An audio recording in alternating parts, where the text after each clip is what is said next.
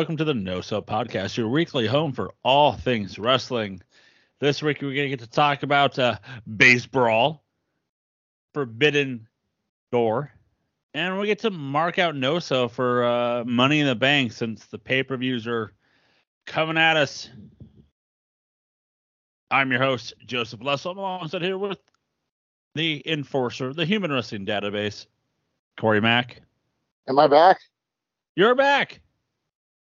Cool. I was just sitting here, and all of a sudden, you guys just went away. We we will never leave you, Corey. So, uh, I had to rejoin. It was so traumatizing. I mean, I'll never give you up. well, you just joined the Wolf Pack, you know. So congratulations, you know. So I got to hang out with Lex Luger and Konnan.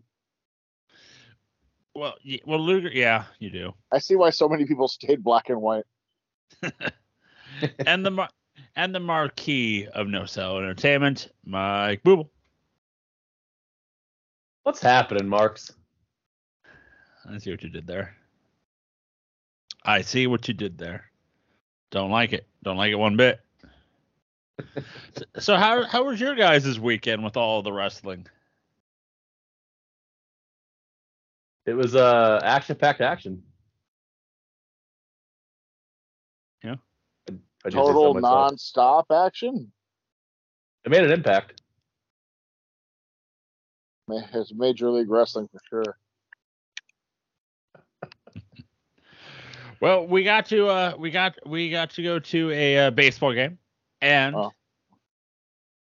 a, a brawl after, you know, you know, you know, for for once it wasn't in the parking lot, it was, you know, near the merch side of the uh, first baseline.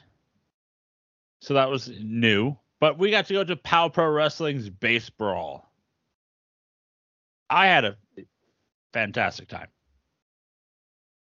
Well, I mean, it's a Pro Wrestling event, so it's it's impossible to not have a fantastic time. Yep.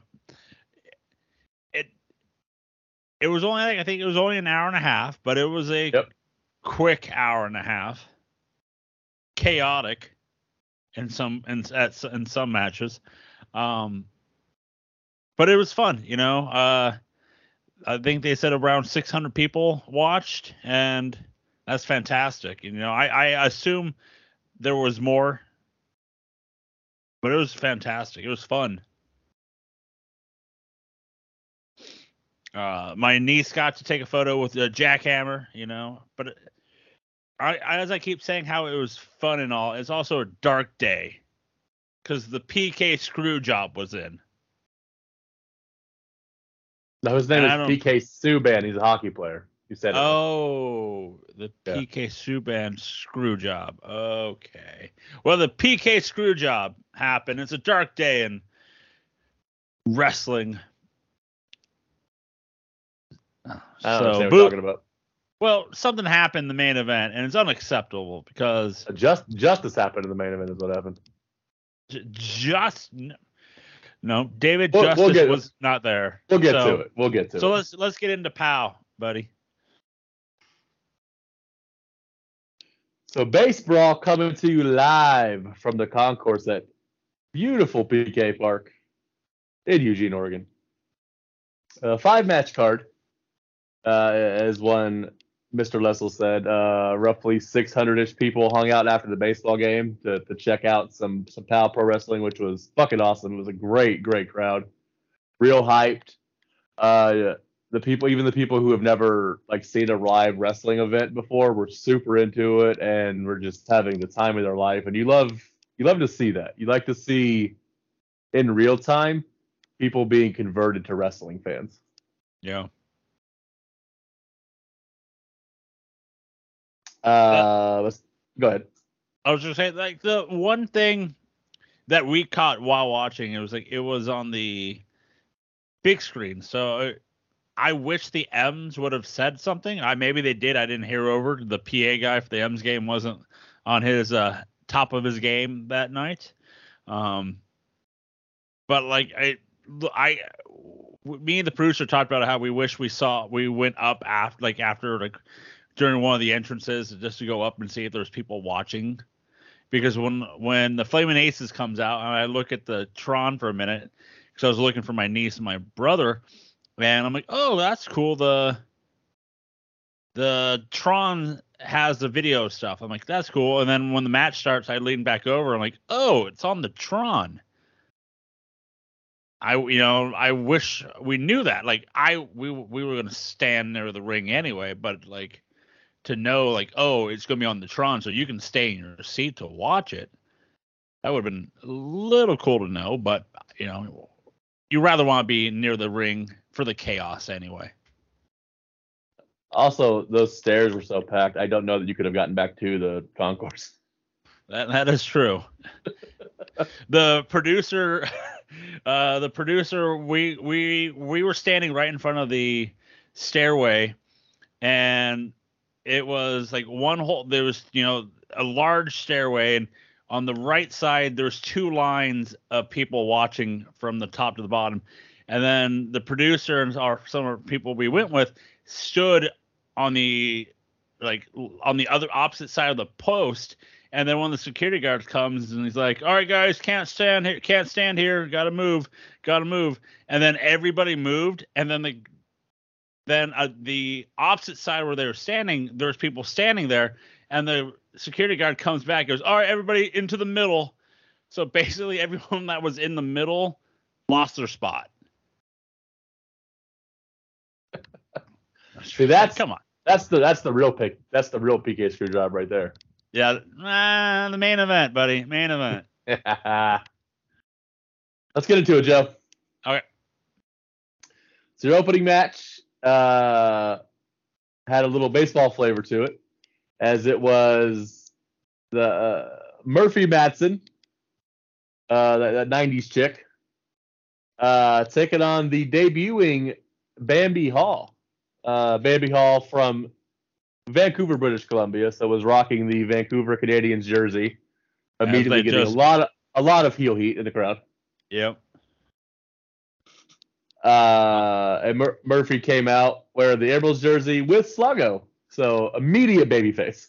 I have a feud with Sluggo going forward for the rest of my life. Hey. So Spoilers, spoilers, buddy. I'm just letting you know now. Spoilers, buddy. I'm just letting you know Uh, now. Bambi uh, rocking the amazing late '90s Chris Jericho top knot.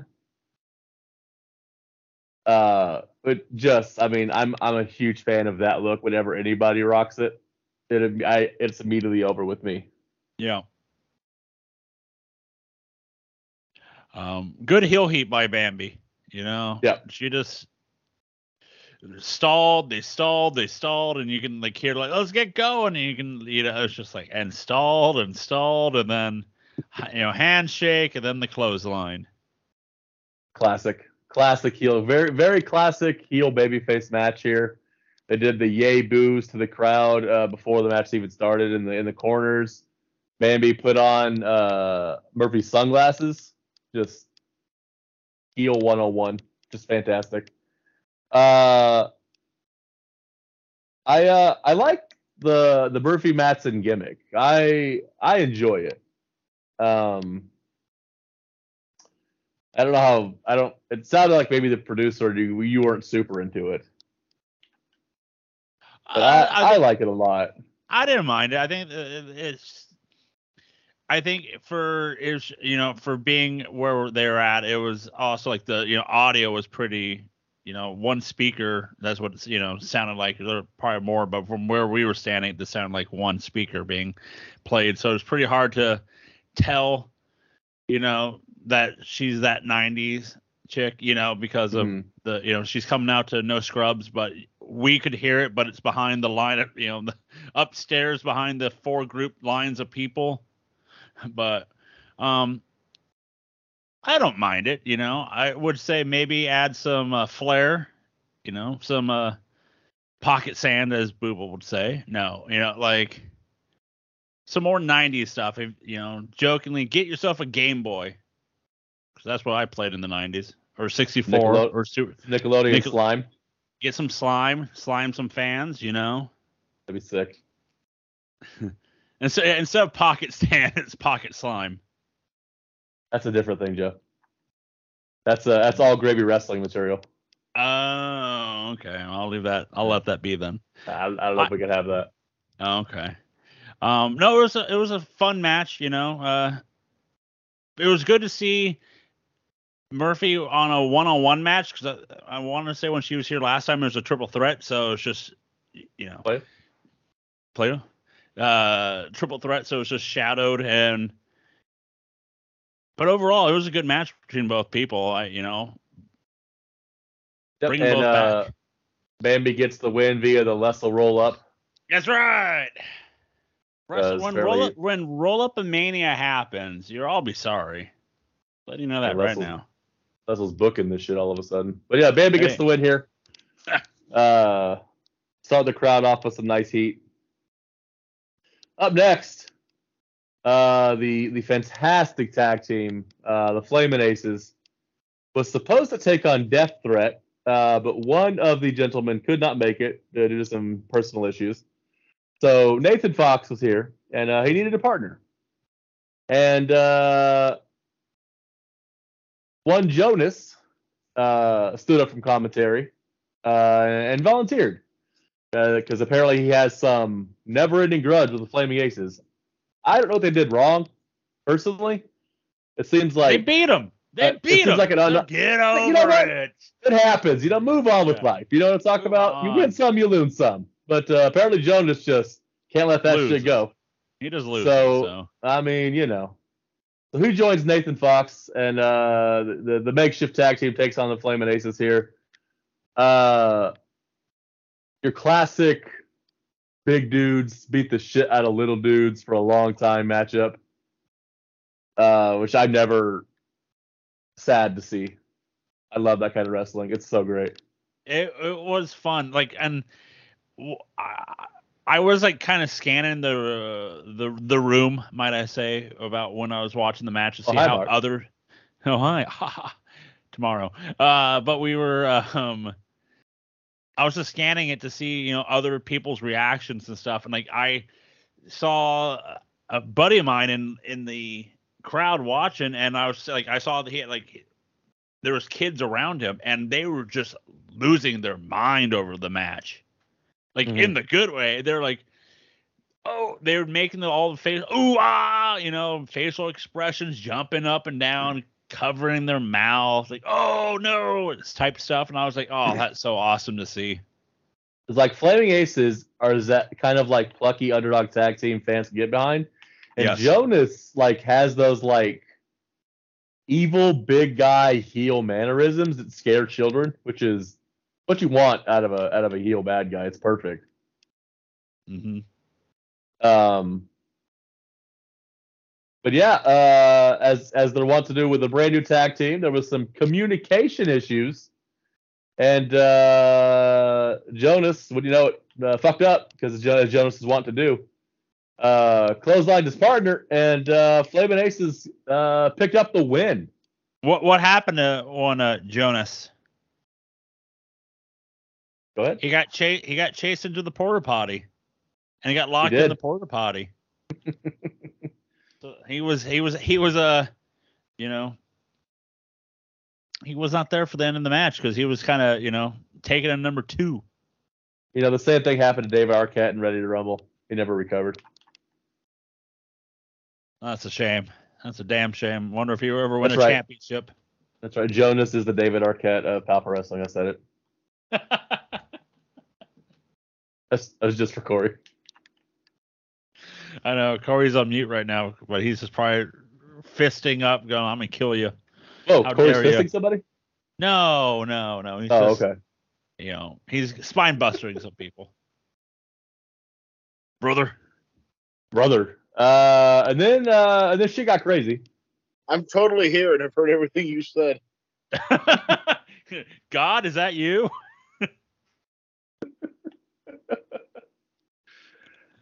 Uh, the next match, uh, it was the six-person scramble, as we had our guy, No Sell's favorite wrestler, Caden Cassidy, taking on Jaden, Drexel, Sonico, everybody's favorite homeboy, Chris Brady, and the pirate, Charlie Avell. Argue, matey. This was exactly what you would want out of a six person scramble. This went everywhere. All the stuff happened. It was bonkers from bell to bell. Uh, hard to follow all the action in a very good way because everywhere you looked, something was going on. Yeah, it was it was great. It was fun, chaotic. Um, I the table eh, was the seventh man in this match, as he was not taking anything. As Caden would try to take down. Caden threw uh, Brady through the table, but it didn't break. Then he tried Jaden, and then he put uh, Brady on the table and just did a splash just to break the damn table.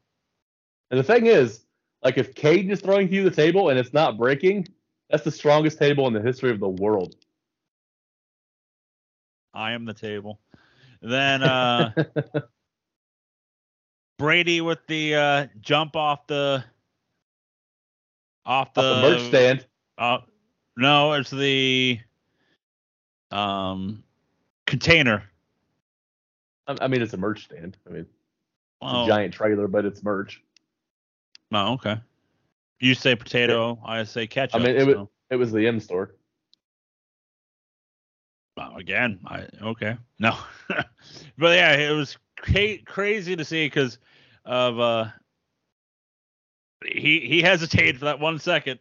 like, oh, oh. But no, that it was a great match, and I think the winner of the match gets the final spot in the uh, upcoming show. in the in the Rumble, I believe. Yes, Yeah, yeah. And that winner would be everybody's favorite homeboy, Chris Brady.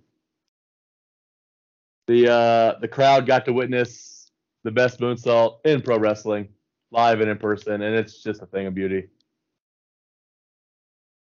I uh I will never get tired of watching that.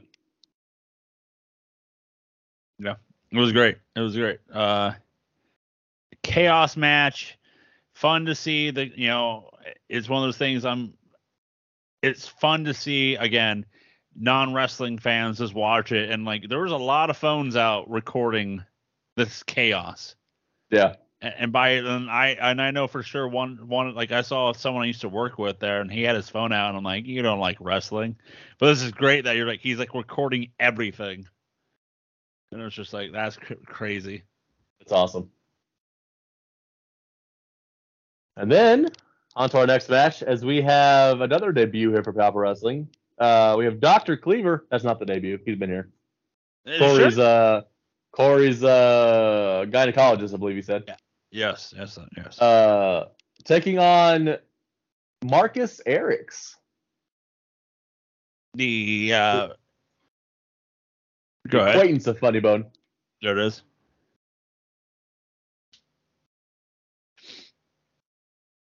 Another another fun match, and uh, you know, I'm gonna, I'm gonna steal it from you, uh, Booble, about how big Cleaver is in person. How we keep forgetting how big he is.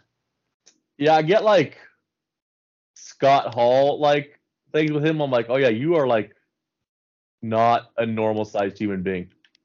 You're very big. Yeah. Uh, I I think a good de- debut for Marcus. You know, put him Yep. up with someone. Put him up with you know, he's been. I'm going to assume he's been wrestling for many years, and it's you know, put him up against a vet with like Cleaver, and you know, they put on a show. and I mean, he he apparently made some friends. As he uh, his merch stand was busy after the show. That's awesome. Uh, yeah, a lot of people were were digging what he was into. Um, and uh, Corey uh, will appreciate this because his, his name is Marcus, and so of course he had hit the blockbuster, which I am all for. Only impressed if he has calf implants. You know, the, you know what's funny is that he Booble called the move. He's like, he's a hit. He, you you literally yelled, "Hit a blockbuster," and then he literally did it. So that was fun. And uh, Naja was this is the match Naja was in, right, Joe? Yes, yes.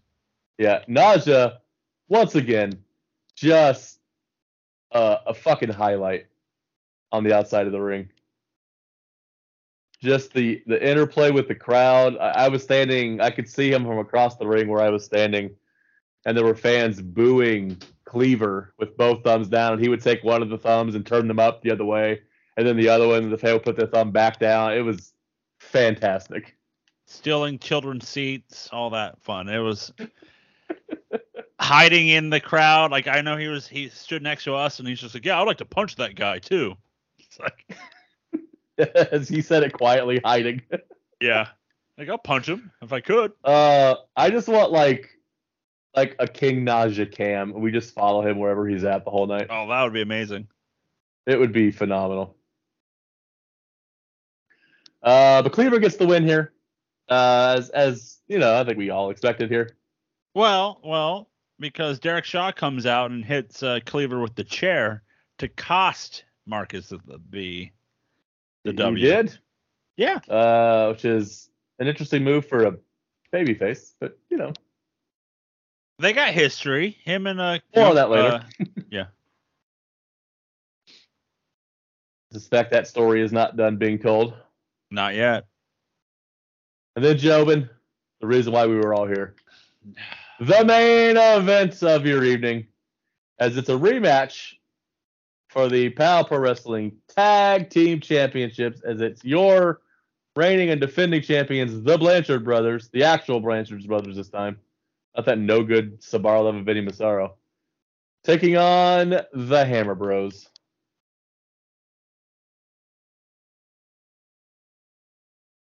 You know, it's a dark day in wrestling. As I, you know, it's, it's pretty hard for me to even show up on show up today for this a show. I don't Because understand what you're talking about. Some chicanery happened. As first Well, I off, mean- Mr. Mr. Ulala was calling it down the middle, and he was looking good, might I say. Uh, I mean, he never looks good, and he can't dance. Wow. Uh, wow. that's all been that's all been established. He definitely has pocket sand. Uh, he was definitely a biased referee for the Blanchards. Uh, he didn't call shit down the middle. He was calling it right down the middle. I mean, the chicanery was on the on the Hammer Brothers, and because they had Sluggo come out with them, so ex facto, it's a handicap match, all right. And the whole it was a heavy match is- last week. It's not just that I remember. payback. It's payback chicanery is all that is. not, that I remember. What I know is we had a ref that was going down the middle, and we had the Blanchards and an injured hero, might I say, a hero. It took courage for Jeremy to wrestle. He was on a bad mean, knee. How how Jeremy Blanchard and avoided an indictment for setting that school bus fire last week, I'll never know. But So we're they're know. already they're already coming down, you know, hurt, outnumbered because Sluggo and the Hammer brothers, and there's just chicanery all around. Ooh la la, calling it down the middle as you saw it. Normal counting for both, you know, but no, you know, we get the the incident that you know the ref gets a bump. Because he stuck So, his his big dumb hair in places that didn't belong. You son, yeah, that was fat, glorious hair. He gets knocked down, so you know, he he thinks he should be, you know. And then the bla- the hammers hit their finisher, and then Sluggo, who first off doesn't have a referee shirt on, I don't think he's even licensed to be a referee, makes the three count. So I'm right now, I'm putting in a filibuster for this uh chicanery of a tag match. First of all, Ulala also didn't have a ref shirt on, so Yes, you he did. Yes, he did. that He had a- already disqualifies your argument. No, he had No. a blue jacket on. uh, for, matching matching the POW the POW referees wear. POW referees do not wear sequin jackets, sir. How dare you? They could. They could if they wanted to. I but guarantee but it. they don't. First of all, the referees in the match are safety officers. Sluggo had a safety vest on that makes him a qualified referee. oh, get out of here with that crap. The ref goes down because he's an incompetent referee, got in the way, got what he got coming to him. Sluggo happened to be in the right spot, at the right time, hit the one, two, three, and we have brand new POW Pro Wrestling Tag Team Champions. Sluggo's just a Etsy version of the um, giraffe from Toys R Us. And, and Corey is silent right now because he, he he has realized the error of his ways, and he knows that justice has been served, and we have annexed Blanchard country forever. Well, pass the bread. Here comes the baloney from Mike. Uh, no, that is not at all what's going on. That is that is terrible. I would agree with you, but then we'd both be wrong. Uh, this is not at all what I heard. But of course, my correspondent at the show was Joe, so you know, opinions may be skewed. However, I will say this: uh, I, you know, I I was not able to attend, uh, which sucked. Yeah, because you were uh, setting another fire that Blanchard's gonna take credit for. That's liable, sir. Uh, I am. Uh, I'm gonna have to reach out to my attorney on that one. You'll be hearing from him, uh, probably within the next couple days. I, if I can find him. Um, it's tough. It's Is it is it, Har- is it Harvey Wippleman? no, but it's ambulance chasing season, and he's he's really busy. Um, I but that's not here nor there. I did hear. Uh, I heard some news and notes from this weekend. I want to send your way. Uh, no report to the to the rumor that it's uh, Uncle Tom underneath the uh, the animal mascot outfit to help the Hammer Brothers. Uh, that's that's not it. Uh, big big nice pal Uncle know. Tom. Uh, also, uh, the Hammer Brothers defeating the Blanchards for the tag title sounds completely just unjust. It, it reminds me of when Men on a Mission beat the Quebecers for the tag title. Um, a true miscarriage of justice. Um, well, I don't know. Uh, to give you context to that one, they were on a European tour, and Mabel was so fucking big when he splashed one of the Quebecers, they knocked the air out of him and they couldn't kick out, so the ref had to count three, and they won the tag titles when they weren't supposed to. Uh, I shit you not. They just did a title change a couple nights later in one of the other European towns. The Quebecers took them back to the States. Uh, is it part? Is in- it part of the history? Is it like yes, it's in the part- it's in the record Awesome. book. awesome? the night Mabel squashed the tag titles. Um, I I I was able to hear though, uh, and I, I don't I don't know if I'm speaking out of turn here, but there's a particular reason that there's not going to be any more BaseBrawls anytime in the immediate upcoming future. That's because I heard that uh, the the allure of, of seeing Mr. Ooh La La inside the ring in an officiating capacity uh, noticeably dipped into CM Punk's numbers on Collision Episode 2, and there was an immediate cease and desist.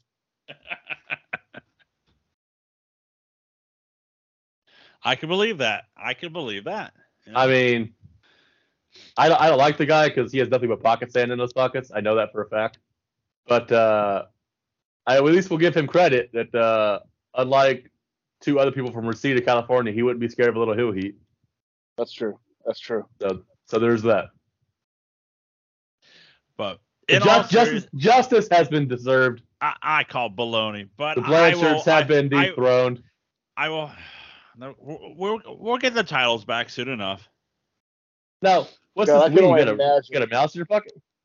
What's that? I that? can only uh, I can only imagine now those beautiful POW tag team titles nestled inside a dirty, disgusting fucking lunch pail next Gonna to be covered in, somebody's like, bratwursts and fucking sauerkraut and God knows what else those degenerates take with them for lunch. It's going to be like heaven. covered in. It's going to be covered in their like mayonnaise and mustard from the sandwiches. Ugh. Yeah. I mean, come on. Hey, if you can't dip your fries in ketchup on a POW Pro Wrestling belt, what are we even doing with life? The Touche. true true miscarriage of justice. So I will, I will, you know, I will continue my filibuster about how Blanchard was screwed, but I, I will do that off air. But I, uh, again, say BaseBrawl hey- was. Fa- Oh, go ahead. Go ahead. Finish real quick. I was just gonna say it was fun. It was fantastic. It was fun to see, you know, 600 plus people watching. So you know, I hope, I hope it happens again because it was awesome. And First of all, I was just going to segue into pick your poison. But real quickly, Okay. I would just like to say that, uh, in all seriousness, the Hammer Brothers are my second favorite tag team in POW.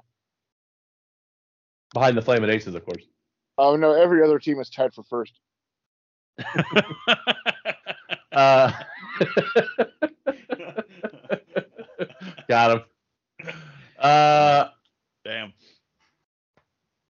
but yeah, uh, before we segue real quick with the next show, yeah, it was. That's I believe I read this that uh, the Eugene Emerald said it was the best partnership they've ever had for an event. Damn right. Uh, Ah. so I, uh, I, I can speak for all of us here at No Sell Entertainment. We could not be more proud and excited and happy for those who run POW. They fucking Oh, yeah. deserve every goddamn bit of that. Yes, Yeah, you do. know the, the the collective team, the people, the, everybody works their asses off. Yep. Uh, it's an all around just great presentation, great, great organization. yeah. And you know what I was thinking about was like, can you imagine Whoa. if the people who run Pa- who run POW had Tony Khan's budget? That'd be awesome. I Like Vince would be out of fucking business in a year. I just marked out like a little bitch at something. Sorry.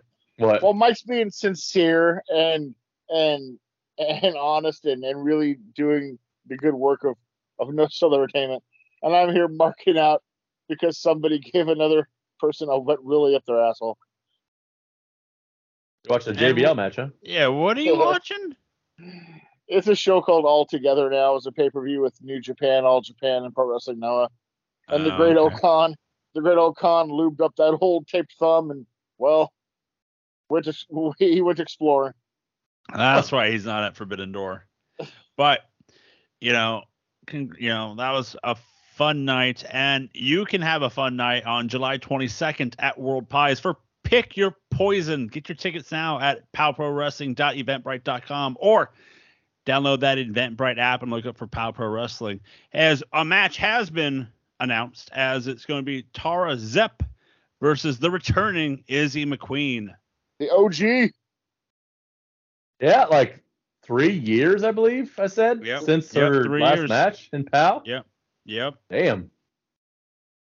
She was she was day one ish. She should come out to the Usos theme. that would be amazing. Uh, Corey can say he's down since day one. yeah. But you know, get your tickets now. If you had a fun time at BaseBrawl, you're gonna have another fun time at Pick Your Poison. I mean, there, there's no reason to say if. You had a fun time, so continue that fun time and get your tickets for Pick Your Poison. Yes. At powprowrestling.eventbrite.com or the Eventbrite app or NoSellEntertainments.com or Pow Pro Wrestling's website. So get your tickets now. You don't want to miss out. So that was our Saturday. Then we go to Sunday. And so Sunday was Forbidden Door, AEW versus New Japan Pro Wrestling. Part deux. Part deux. Basically, this was a two match card. It, it the selling point, you know, like we were all looking forward to all the matches, but we knew what we were getting ourselves into. The two match card. What did you guys think of it? Uh, it was better than Double or Nothing. Tell you that much. Yes. Oh, that that's for sure. and I and I and I was higher on double or nothing than you two were, but yeah, this Yeah, far true. through that. Um, this was really good. Uh, some interesting notes to bring up as we talk about some of the matches that I have. You Yeah, guys it- either know or don't know. Yeah, overall, it was better than I thought it would be. Um, but yeah, we'll get into it as we as we go along here. So let's get into it. Oh, excuse me. Um, first, we had a dark match as it was Tom Lawlor defeating Serpentico as it was announced on Rampage, No, it was on social media Saturday uh, social media. or Sunday morning. Um, or it was it was on either Rampage or Collision. Um, but it was Tom Lawlor versus Adam Cole, and then Sunday and Oh yeah, they that Ad- announced it for Rampage. Yeah, they Yeah. announced it on Rampage, but Sunday it was canceled. Sunday was canceled because uh, Adam Cole sh- had a fever and they didn't want him to God show up. damn, man, that dude. Blessing Jesus. in disguise, though, because uh, no, I think there would have been time. Something would have had to have been cut into, and uh, the matches that were there to deliver delivered, and I didn't want either one of them chopped down. So, I would Yeah, there wasn't a whole lot. disguise. And there wasn't a whole lot to cut because like No, even some of the shorter matches, like the only thing you could do was just not have them. yeah, All the all the matches on the main card went over ten. So one of the matches would have been cut for sure, or time wise.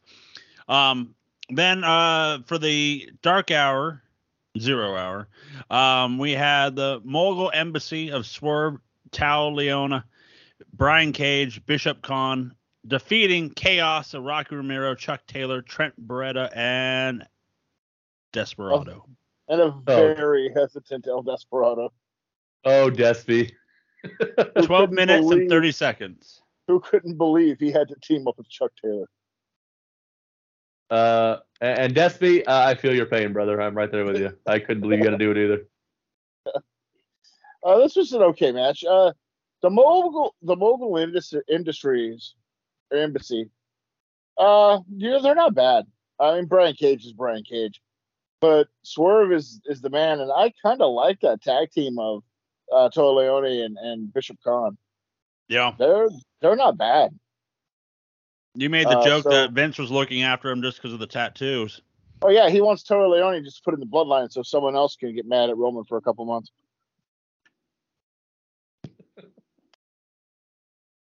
but it was okay. Uh, Swerve should be or deserves better, but I think he's gonna get it. Uh, he, talk about a guy who made the right move. Uh, I mean, he he didn't ask to get, but he when released, he made the right move going to the other company. No, yeah, I mean, because like I think we all feared that he might wind up in Impact, Yeah, and that that would have been sad. or worse yet, brought back as Hit Row. I mean, look what the other three have done. Oh God. Of course, you could still say that that's a direct result of not having him with them. Well, that and uh, Flop Dollar is his Yeah, own well- magical magical thing. That Fuck minute and a Alex, half, two yeah. minute video, of Michael It's so Cole good. killing him. Yeah. So good. what was next, Joe? Uh, Athena defeating Billie Starkz Hold in on, the. hold on, hold on, hold on, Joe. What did you give that, Corey? Oh yeah. Oh, uh, it was a nice little two and three quarter match. It was it was perfect fun. Uh, Athena defeats Billie Starkz in the uh, Women's Owen Hart Cup tournament first round match in seven minutes and 50 seconds. The fact that Billie Starkz is in the tournament tells me she's signed, uh, which is not surprising. She's got a huge upside. She's like the Nick Wayne of the women's division, and AEW was smart to scoop both of them up. Um, Athena, ever since she just started uh, role playing Vader, has been on a, an incredible push. Uh, so, more power to her. uh, not really surprised. It's two and a quarter stars. Uh, I liked it more than I thought I was going to, considering it's an Athena match. Athena is the drizzling shits. Um, We all know what happened in in January. but I really like Billie Stark a lot, or Billie Starkz a lot. Uh, and surprisingly, Athena didn't kill her here. It was just a, it was actually just kind of a hard hitting match, and it was nice. It was way more competitive than I thought it would be, Which tells me they have Same a lot of Same plans for Billie Starkz for sure. which I think is Yeah. a smart move. Yeah. Um, yeah, And then the uh, last zero hour match. Oh, nope, second. there's uh, two second. more, Joe. Two more. I can't read. It's been a long day. Uh, the man with the wrong theme music, El Phantasmo, defeats Stu Grayson in seven minutes and 15 seconds. Oops. Not bad. What did he come out to? He, he just came out to one of his one of his like uh, the song before he went to Bullet Club or something, and they Yeah, played the that's- wrong song. it was like two two gimmicks ago. Uh, oops. it's like Hollywood Hogan coming out to Eye of the Tiger. Like, why would that even be queued up? That's a good question. Someone fell asleep at the wheel. And considering how involved Tony Khan is with theme music, I don't think it was him. Right? I yeah. Uh, I honestly I don't was- remember I don't remember shit about this match to be honest. this match was just there. Uh, Stu Grayson is a very talented in-ring worker.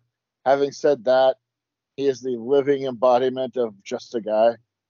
He is a good hand. He's gonna give you a good match. He's not gonna screw anything up. He's gonna make the opponent look really good. But there's just nothing else about him that screams "Remember me." Uh, even though he's wearing face me. paint and a loincloth. And then he's wearing face paint and a loincloth too. And I'm saying this, so damn. uh and El Phantasmo, I think he does have a bright career as a babyface after this Bullet Club uh, turn. Uh where he turned out of him, but he hasn't found it yet either in Japan or here. Uh so give it a while. I think he'll be much more over. This was just here. It was two stars. I just remember, you know, and me and Booble had the same thought. Like El Phantasmo looked like a a little smaller version of Logan Paul with the hairstyle and the pants and all that stuff. All right, let me butcher this team's faction's name. Um, in the last zero hour matches, Los Ingobernables de Japan. Hey! Holy Ew. fuck! He he almost hit it. He, he messed up Hapone a little bit. It's, Japon. it's I know. I as I said, I was like, I got it wrong. I got the but no. he got the hard word right. So- Yeah, he did. Remember me. I mean, Joe, that just means you are better than Jim Cornette and Brian Last, who both butchered the living fuck out of that word. Hell yeah. That- uh, that also Shingo means- Bush. I was gonna say that means you escape an ass whipping by Shingo Takagi, and that's a good thing. Thank you. That's that's great. It's Shingo Bushi and uh Time Hiromu. Bomb Hiromu defeated the United Empire of Jeff Cobb, Kyle Fletcher, and fuck TJP in seven minutes and thirty seconds. Uh, and of course, Jeff Cobb, uh, the better version of Wardlow. So Well, most. I mean, you mean better version number three of Wardlow? There's like 18 of them. Yeah, we'll get, Uh, we'll get to more of that. We'll get to more of them later. Yeah. Kurt Jeff Cobb is like, I mean, good- don't get me wrong, I'm not comparing him to the other name, but he- with the uh, Olympic credentials and the amateur wrestling background, he's like, if you took Wardlow and Kurt Angle and meshed them together, um, you kind of get Jeff Cobb. He's not as good as Kurt Angle, but he's got the Yeah, I can see that. He uh he unfortunately for Jeff Cobb, and I mean there's literally nothing he can do about it. He has the body type of Rhino, so he's thick, he's thick and muscular, but short as fuck Yeah, he's what I'd say five seven. uh, on a good day. Yeah. But but the problem with him is he's five seven both ways.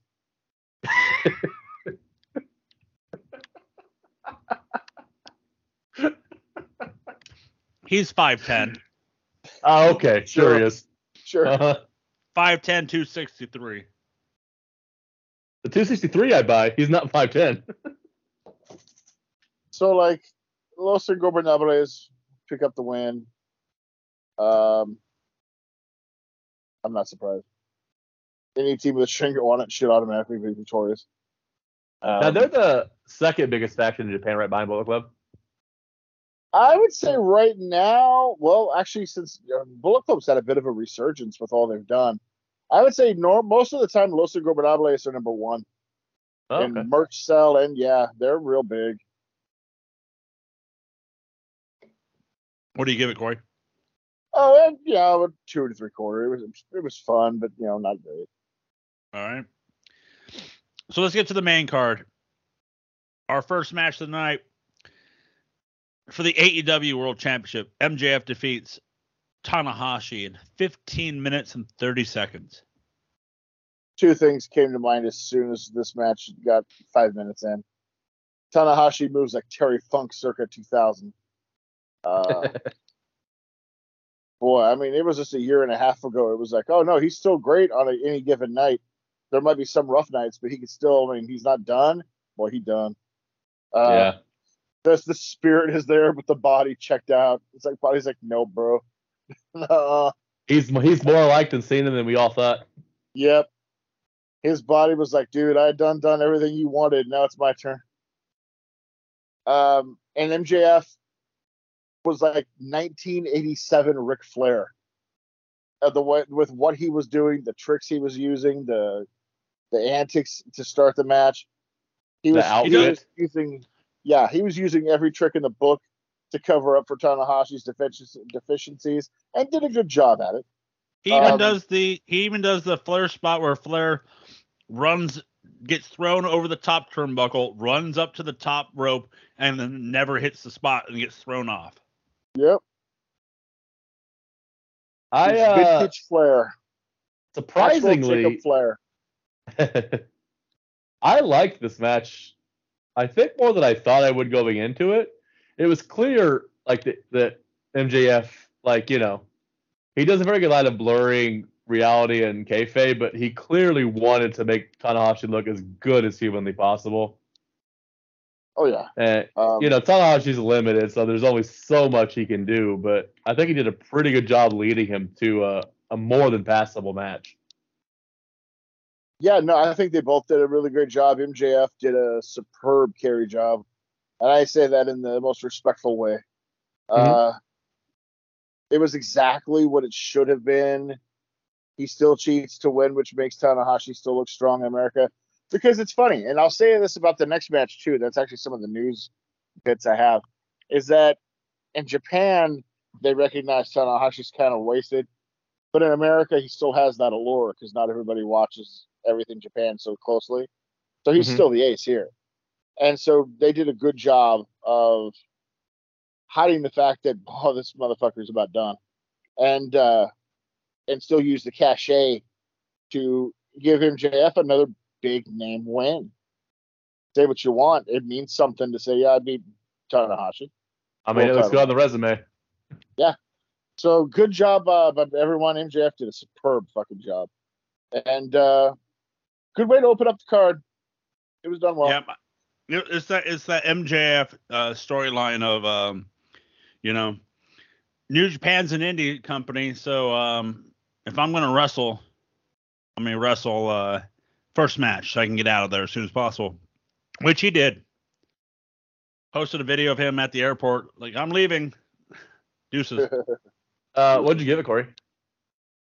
Uh, I went three, a full three. Okay. Like It was, but but but that's not to disappoint. Uh, I- it was everything it should have been, and both did exactly what they should have done. Uh, And I wouldn't be surprised. I don't know if he'll ever. I don't know if Tanahashi will ever say it the way Cena did, but very much that's that's as good as you're ever gonna get from Tanahashi again. He can't do better than that. Yeah, no, he's he's done. He's and I think he knows it. That's why he's in the six man tag division in New Japan right now. Is he in the G1? Yeah, he is, and that's going to be. So I didn't finish that. Yeah. Group D is like all of the old hands who have been in like double digit G1s. You're talking your your Tanahashi, your Ishii, your Toru Yano, your fucking uh, Hiroki Goto. Like we're, it's like all the tired old gunslingers have to wrestle each other and try to figure out who's going to be out of that fucking. Uh, that's pretty. Uh, that's kind of an interesting story for those nights to see which which old guy that doesn't have much left in the tank's going to make it out of that bracket alive. When does it start, Corey? July, I think 16th. So I'm gonna say something here because uh, as Corey does have the gimmick, I do. I think what we should do is when we get to that point that instead of homework every week, we should watch the G1. Not a bad idea. Maybe if, if nothing else, I can give you guys like one or two matches that are the cream of the Yeah. Crop. watch. Yeah. yeah. Yeah. I'm all for it. I'm all for it. That's a good idea. Yeah, we'll do that. Because I know we I, tried that uh, a while ago, but my work at the time work schedule was unable to. But now with me having my normal days off and an extra here, I should be able to fit it in. You know, I don't. Uh, you know, I'm not the the biggest purveyor of Japanese wrestling. Uh, I'm, I can't promise I'm gonna like it, but I think it's it's a hole in my watching fandom that I should probably rectify somewhat. It'll be. And I interesting. think- yeah, I'll, I'll I'll pick the, the cream of the crop for that particular week and say, hey man, check this out, this out, and this out. Okay. And uh, yeah, I think Corey would enjoy filling your hole with Japanese wrestling. I Uh, knew, what? I knew that was coming. Well, I mean, Joe, Waiting for it. Joe, he Set it has to pay. The, he has to pay the toll to get to the boys' hole.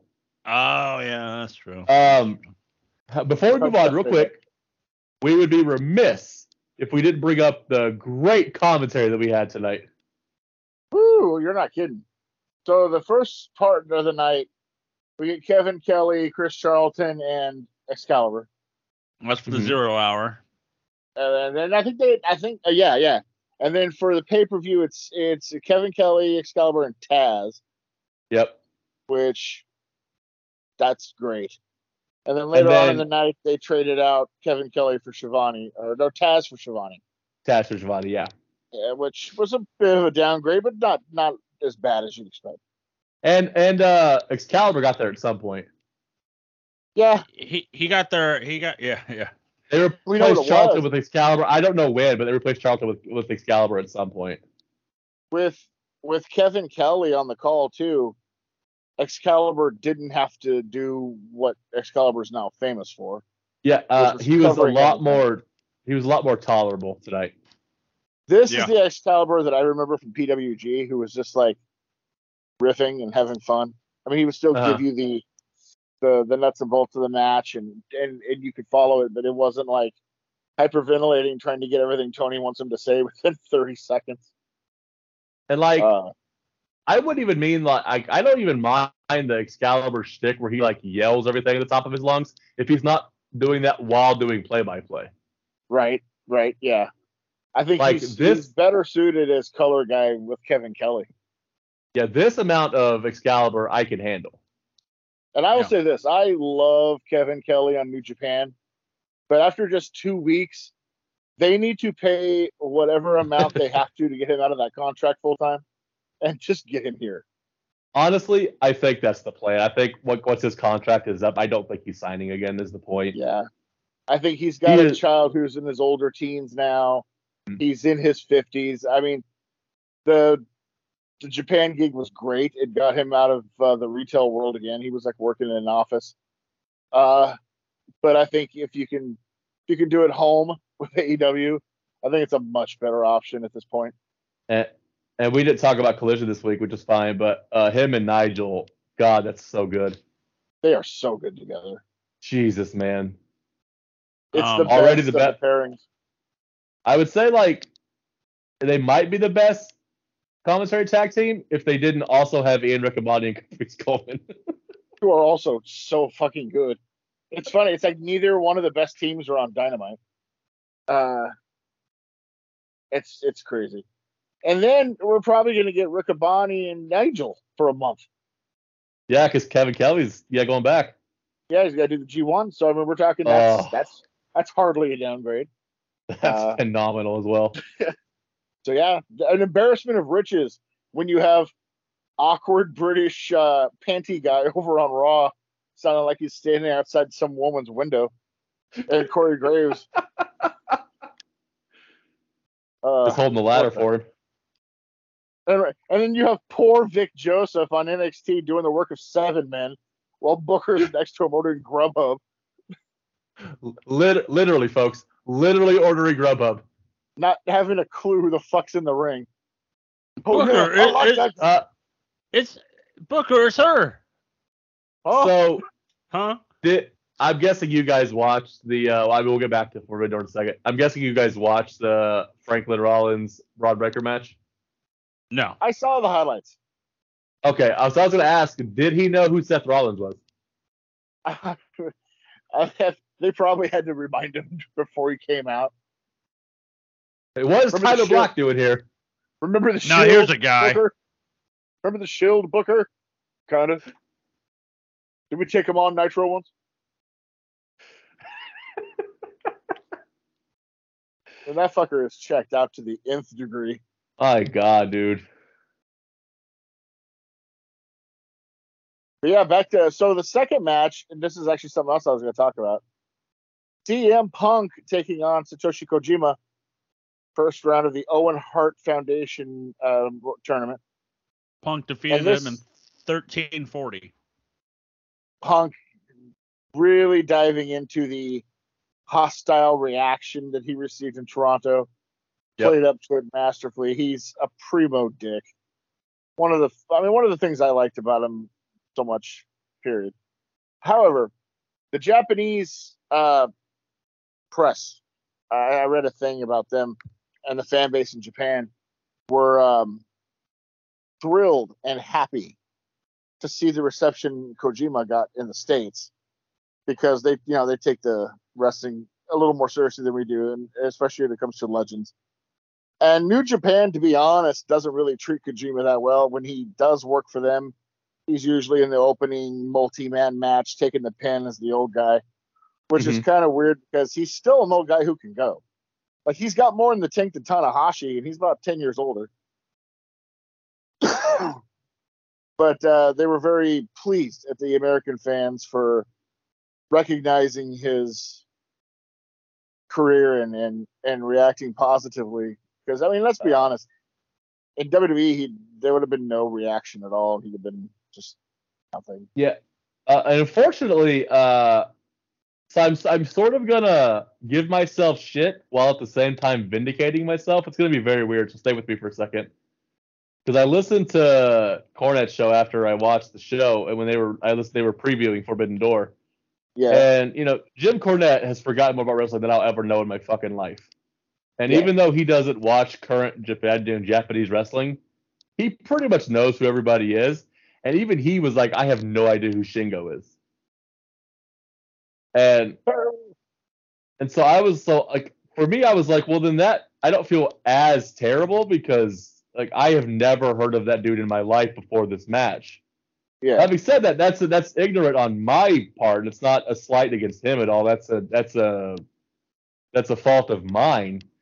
And I was, I very much enjoyed the match. I liked a lot. I liked what he did in the match. I very much enjoyed it.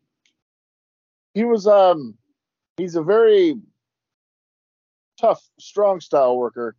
Uh, yeah, and, and they also said the Japanese press also said they were very impressed with the heel heat CM Punk was getting. It was like nobody in Japan gets that kind of fucking heat. um, because like I don't well, you know, since I don't watch Japanese wrestling, like I still recognize at least most of the names. And so when they announced this match, I was like, I had to ask you, I was like, I don't know who this is. And I went through his career. He's been wrestling like in main companies since like the early '90s. Oh yeah, Like he's he's been around, and I just there's a You know, blank spot there for me. it, it's always weird. There's always a blind spot somewhere, even if you're like you, like you, like you, you're not like really into the Japanese wrestling, but you've been a fan long enough that if you hear a name enough, you recognize, oh, Mhm. that's a big name. Yeah. Uh, he's just one of those blind spots. Uh, the only the most hardcore of hardcore American fans uh, knew of him because he never he never got the shine even in Japan as the the main guy. So, but it's one of those things. Yeah, no, was, this was a good match. This was way better than I thought it was going to be. Uh, this over delivered in my opinion. Same Um, here. Especially when Punk looked- Kojima does the elbow drop from the, to the dick. To the yam bag. I, fuck. I saw his tweet today. oh, so awesome. um, uh, Punk, Punk gets the win as he should. Yeah. And then uh, helps him up, shows the respect. You can tell We were this is a hoping for him to match that meant clothesline him. Something to- Yeah, I was hoping for it, but you can tell this is a match that Yeah. meant something to Punk. Yeah. Mhm. Now, I you know I will say something. Uh, we kind of I think got lucky that we didn't wind up getting that Punk Tanahashi match, even though that's probably technically a bigger match. I think Yeah, it would have worked it worked out better that MJF led Tanahashi and not Punk, and Punk got this match. I think they the two matches were better that way. Yeah, yeah. No, I think it all in all it ended up being a win-win, and uh I give this uh, three and a quarter. I thought it was good. Nice. Um, Eh, Punk all weekend just channeling Hulk Hogan. he was fantastic. He's such a dick. I'm a collision guy. it. I'm not even supposed to be here. I'm not even supposed to be here. I'm a collision guy. Which, and by the uh, way- go ahead. I was gonna say one of my favorite lines I've ever heard in wrestling was from MJF on last Wednesday's Dynamite of Tony, you sick pervert. You make me wrestle every week, every day now, every show. You pervert. That was pervert. awesome. That was awesome. I mean, I am partial to the uh, Shoresy line Punk hit us with when he told Jay White to give his balls a tug. yep. Give your balls a tug. I was like, God damn it! Of course, of course, CM Punk is cool enough to watch Letterkenny. Of course. God damn it. Fucking great, dude. Did you see his uh, Instagram post today, Punk? No. No. Well, he gave a certain somebody the seal of approval. Is that he had a picture of him and Jay White in the ring with Jay White doing the bullet thing to his head, Yeah. and then uh, next to that he had the scene from Looper where Bruce Willis is in the in the restaurant talking to himself at the kitchen at the table. And I was Uh, like, well, there's the seal of approval right there from Punk.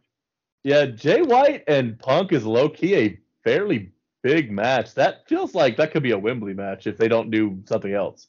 It should be, That could be a, and maybe a, a sneaky big match. maybe we can.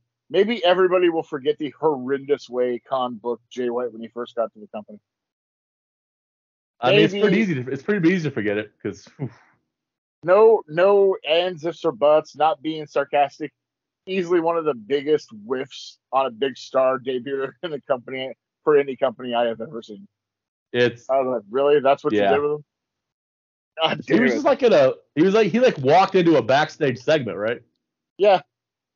And then he ends up in a feud with ricky starks that isn't exactly setting the world on fire. It's like you were handed like the the hottest dude in new japan and this is what you've done? God damn it But it Hey, looks you like can- they're you can give- slowly you can give fixing it. Tony one. You can give Tony one or two. Or, you know, Yeah. WWE's done a lot worse. So Yeah, so I mean, I guess you know, but they've they're they're slowly, slowly repairing that damage, and him and Juice together is money. Uh, Uh, I, I, I told you guys baby. off air. I told you guys off air. I know it's a nickname because Cornette's trying to be funny, but Gin and Juice is a phenomenal fucking tag team name. I like that. They should go with that. It's really good. The Bang Bang Gang, Bullet Yeah. Club Gold. And so uh, we we should talk about it here a little bit. Uh, so clearly, at some point, Punk is going to go full heel, and I liked. Was it you, Corey, who had the idea of maybe he's going to join a certain faction of a group? Yeah, I mean, like he usually doesn't do anything accidentally, and he was wearing black shorts with gold stars instead of what he's been wearing the pink, the Bret Hart tribute, the last couple of weeks. Mhm. But it's black with gold here. He usually doesn't do anything by accident, so just keep an eye on that. Okay. Um, our next match was for the uh, international AEW's International Championship in a four-way match, as Orange Cassidy defeats Zack Sabre Jr., Shibata, and Daniel Garcia in 11 minutes and 15 seconds. Well, two things. Everybody knew Garcia was there to take the pin. Yep. Uh, and you know what? He he's not going to get a free pass for me on this one. He he copied my least favorite fucking trope in wrestling: Uh, a multi-man match where you have somebody hanging outside, some dude hits his finish, then you jump in, shove him out, and take his pin. I fucking hate it, and they did it here. and and it sucks every time, but it also doesn't make sense when it's a baby face that does it. Right? Like I can almost understand it from the aspect of the storyline that they've been telling with him, is that he's overdoing it with the nonstop title defenses, and he's he's winning by the skin of his teeth and getting more frazzled as the weeks go on. He's getting desperate. So from that alone, I can kind of see the idea of this finish working in this instance, but I still hated it. Yeah, I know the whole room went, ugh, Corey's favorite spot. Yep. And God damn it. and this match was just kind of uh, there for me. It didn't. I didn't hate it. I didn't love it. It was just. eh. Kinda middle of the road. here's the thing. I would have been far more interested in just a straight up orange Zack Sabre Jr. match. Uh, Corey, what did you give this last match? Uh, has a there's a three. It was fine, but it could have been more. And then our next match, our ninth match, that's including zero hour here, uh, for the IWGP World Heavyweight Championship as Sanada defeated Jungle Boy Jack Perry with Hook, 10 minutes and 45 seconds. Uh, uh, should we talk about uh, what Shibata said before the match about Jack Perry? Yes, Who? Who? who? So- Sanada. So Yeah, no, or no, I Sanada? know. Sanada. Sorry, I was just I saying. said the wrong who? name. Oh. so in terms of really putting over your opponent, Sanada said, and I quote, "What I To the, to the when I- Japanese media. Yeah, when I did an open challenge for the IWGP World Title, I was hoping somebody of importance would step up. I have no idea who Jack Perry is. which immediately made uh, Sanada maybe my favorite wrestler of all time. Yeah, and then the motherfucker comes out in his new look, and well, that's an attractive man. I mean, you know, I'm not, I'm not kicking him out of bed. That's all I'm saying. Yeah, it's I'm it's, he's he's an attractive man, and uh, he beats Jungle Boy here. It was an okay match. It was, you know, this match was exactly what I thought it would be. Uh, well, Arjun, Sanada, I, I was gonna say I think this is the match that proved why Kevin Kelly was awesome.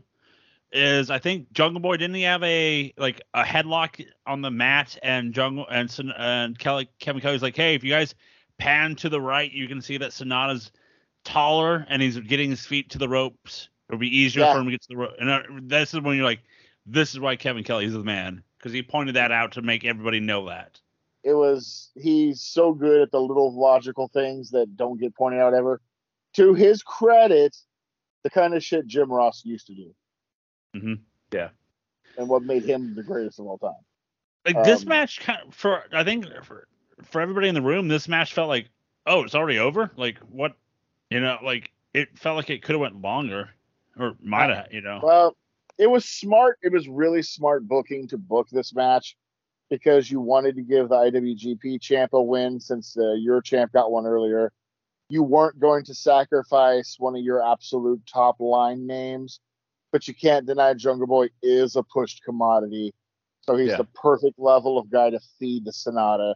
At the same time, him losing to Sanada fits into the storyline that they're, they're like, and we'll talk about that in a few minutes that they're setting up for Jungle Boy. So realistically, everything was perfect. It was a perfect booking job. Uh, it doesn't hurt Jungle Boy to get the loss because it feeds into his program. It gives the IWGP champion a win on the American show. Great booking. I agree. Yeah. Our next match is Hold on. a After, ten- after the match. Oh, After, yeah, yeah, the forgot, match, forgot, buddy. Forgot, forgot, forgot, forgot, Sorry. After match though.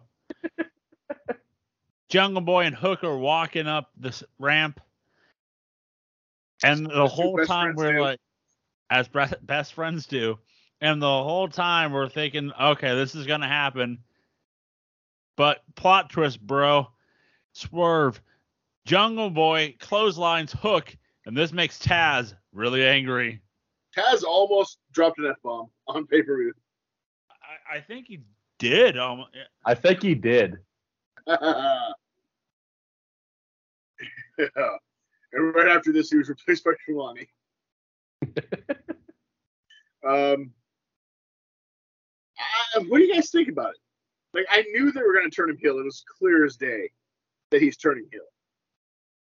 Uh, I guess I'm going to have to wait to see a what his promo is like. How do you justify what you did? That's really what the heel turn all turns down to for anybody. How do they justify it? Number two, what changes about it? Does he get a haircut that he needs? Does he quit using Baltimora for a theme song? Does he get more serious? Because something that has to change on that end too. Much like Sanada just went through. Um, I agree with every thought you just had, Corey. Uh, the Jungle Boy famously doesn't pay attention to anybody who wrestled before him, and so he's not going to cut his hair. He's not going to change his music, and he's not going to cut a good promo. You think he'd be at least good at cutting a promo? His dad was a pretty well-known fucking actor. You would think, and yet he is fucking terrible at it. Jesus. I mean, I'm So- skeptical, but it's something they needed to do. So let's see if it works. I, I mean, I will be incredibly shocked if he gets me to give a shit that he turned heel. Uh, smart money says it's probably not going to happen. I'm not holding my breath. I think he. I made the yeah. He should do the full cut his hair, but he's not going to. So This just feels like a way to make Lucha Express fucking or God yeah, uh, Jurassic Express heel tag team. Oh. Yep. And now I'm sad again. well, let's see if you're sad after this match. It's a 10 man tag of the Elites, Hangman Adam Page, Matt Jackson, Nick Jackson, Eddie Kingston, and Big Tom Ishii defeated the Blackpool Combat Club, Moxie, Yuta, Claudio, Keske, and Shota Umino in 21 minutes and 25 seconds. Dude, I was almost here to tag out for you. I was going to read the rest of the names. I almost had it. I saw you with the Uh, struggle bus. I was going to do the old hot tag. Come in The, like a uh, Robert Gibson in 86. the the elite getting the exact opposite crowd reaction the Punk got when he came out.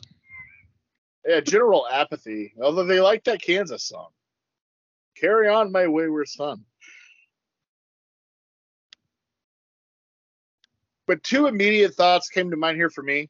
One, evil heel Konosuke Takeshita is my jam, Oh, it's so good. and I'm all in on that. And two, Mox's Death Rider New Japan theme is so much better than Wild Thing. Especially for a group. Yeah, 100%. he should just use that. It's badass. Badass. Yeah, I knew it. It's fucking dope. Uh, I mean, this match was a, an elite BCC match. uh, You know, uh, I mean, the spot of the night, I think, for all of us, was Takeshita punching the living motherfuck out of Big Tom. He Big Tom Big got Tom. knocked the fuck out Big Tom died and came back. and It was saved the day. Uh, His, I Saved saw the day. his soul. I saw his soul leave his body. we call that the Buddy Ruth spot. That's what we call that here. My God. uh, no, Buddy Ruth would still be sleeping if Takeshita hit him with this shot. Because He'd, Jesus, he'd wake up at pick your poison. Yeah, I haven't, I haven't seen UFC fighters get kicked in the head that fucking hard. I was like, we all like recoiled in horror when it happened. Like, oh my God, that is not good. Oh, And, Yep. and you know it wasn't good because they didn't show the replay ever. nope. I told you. So you- uh, heel heel Takeshita is my jam. Yeah. So it was stiff. yes, it was. Um, this was okay. I mean, it's your Yeah. typical old multiple man BCC elite match, and I give it three and a quarter. It's perfectly fine. It set up a lot of stories, so it wasn't a waste by any means. And you know what? It, honestly, like this is weird. You'd almost forget the Young Bucks were even in the goddamn match. Yeah, uh, it's definitely an Adam Page story. It's not really their story.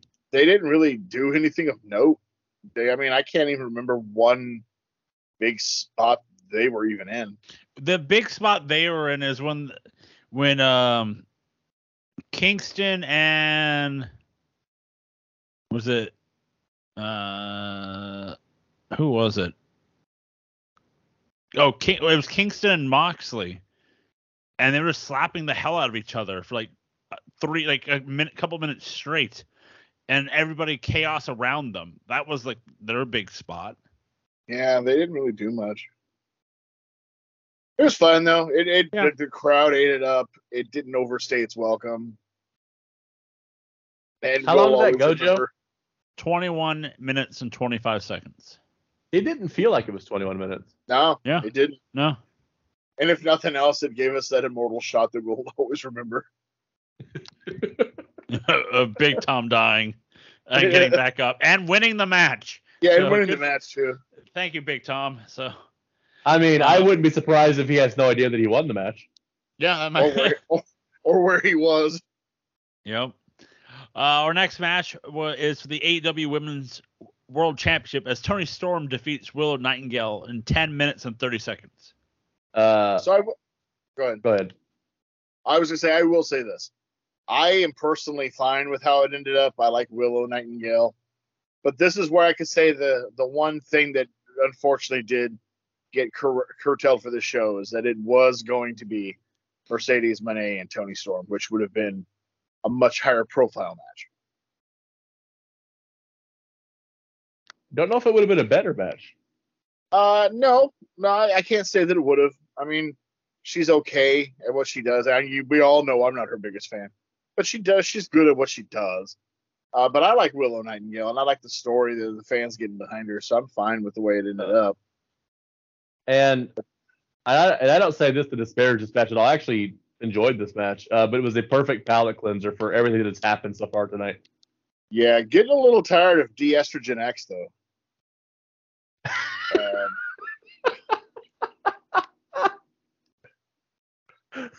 That's that's so good. that's incredible.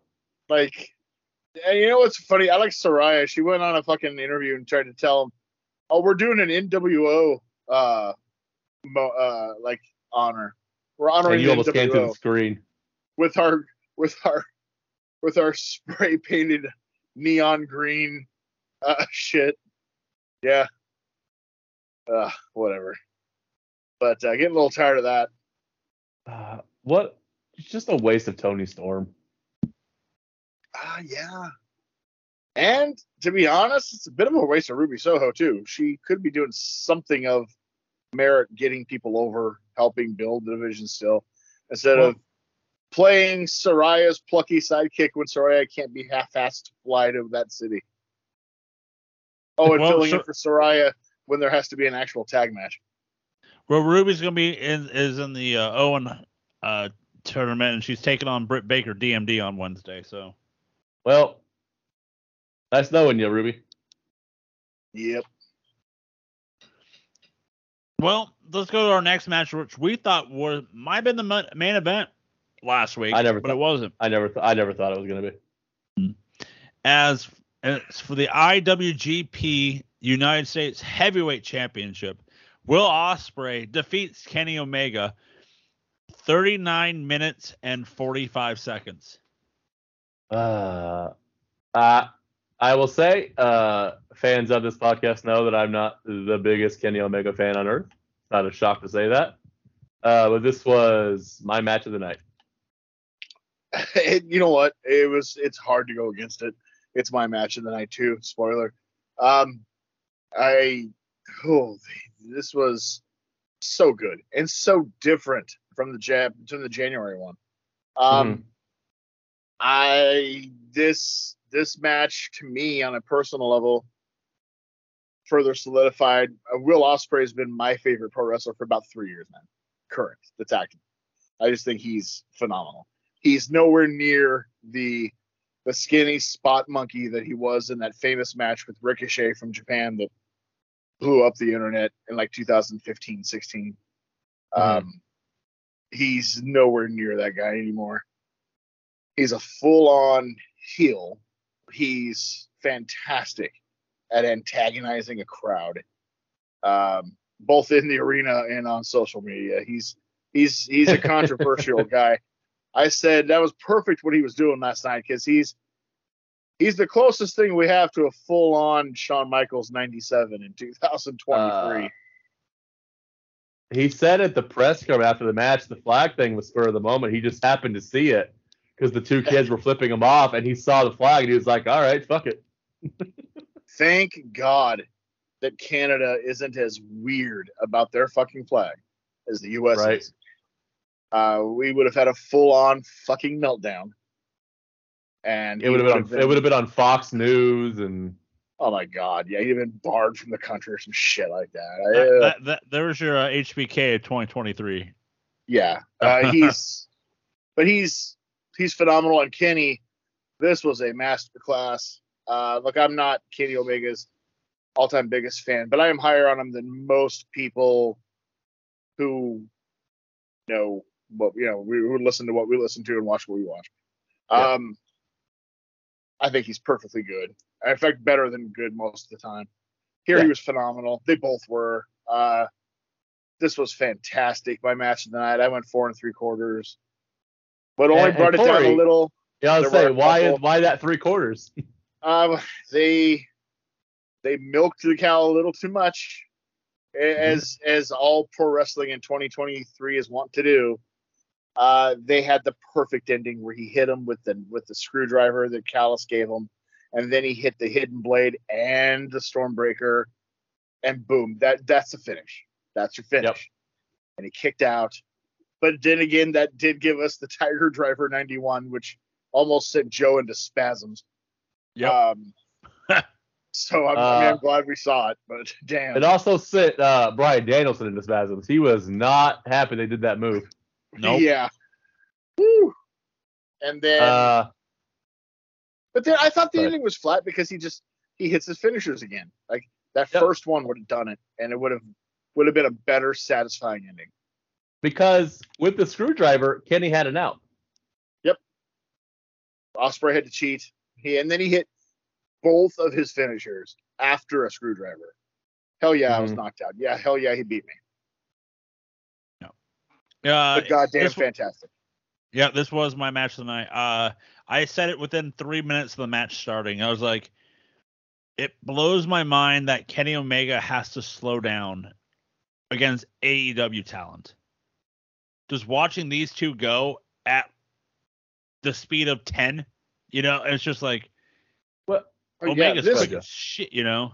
this reminded me of the Omega run in New Japan in like 2017 with like Okada and all that. Yeah. I was like, Jesus, he can.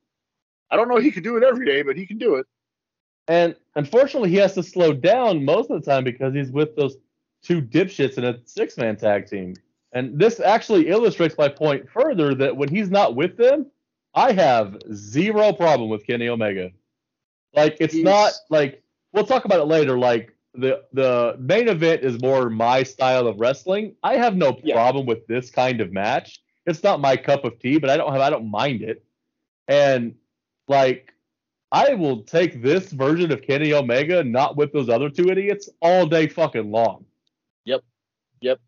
Remember when he was world champ, he was without them for a large part of it, and it was Mhm. interesting. It was intriguing. He had good matches. The show was on fire. Yeah. Um, Cause like, cause like people like the big knock for like I think American fans for him is that he he doesn't cut the best promo. But when you're that good in the ring, like you can get around an average promo. and let's be fair, he's not a terrible promo. Yeah, it's not a just not a promo. super memorable one. Yeah, I mean he can cut a promo fine. It's it's not anything you're gonna fucking memorize and remember. I mean you're not gonna be reciting them in ten years like people do rock promos. No, Yeah, but but he's fine. It, it, it gets the point across. He can he can continue the the angle.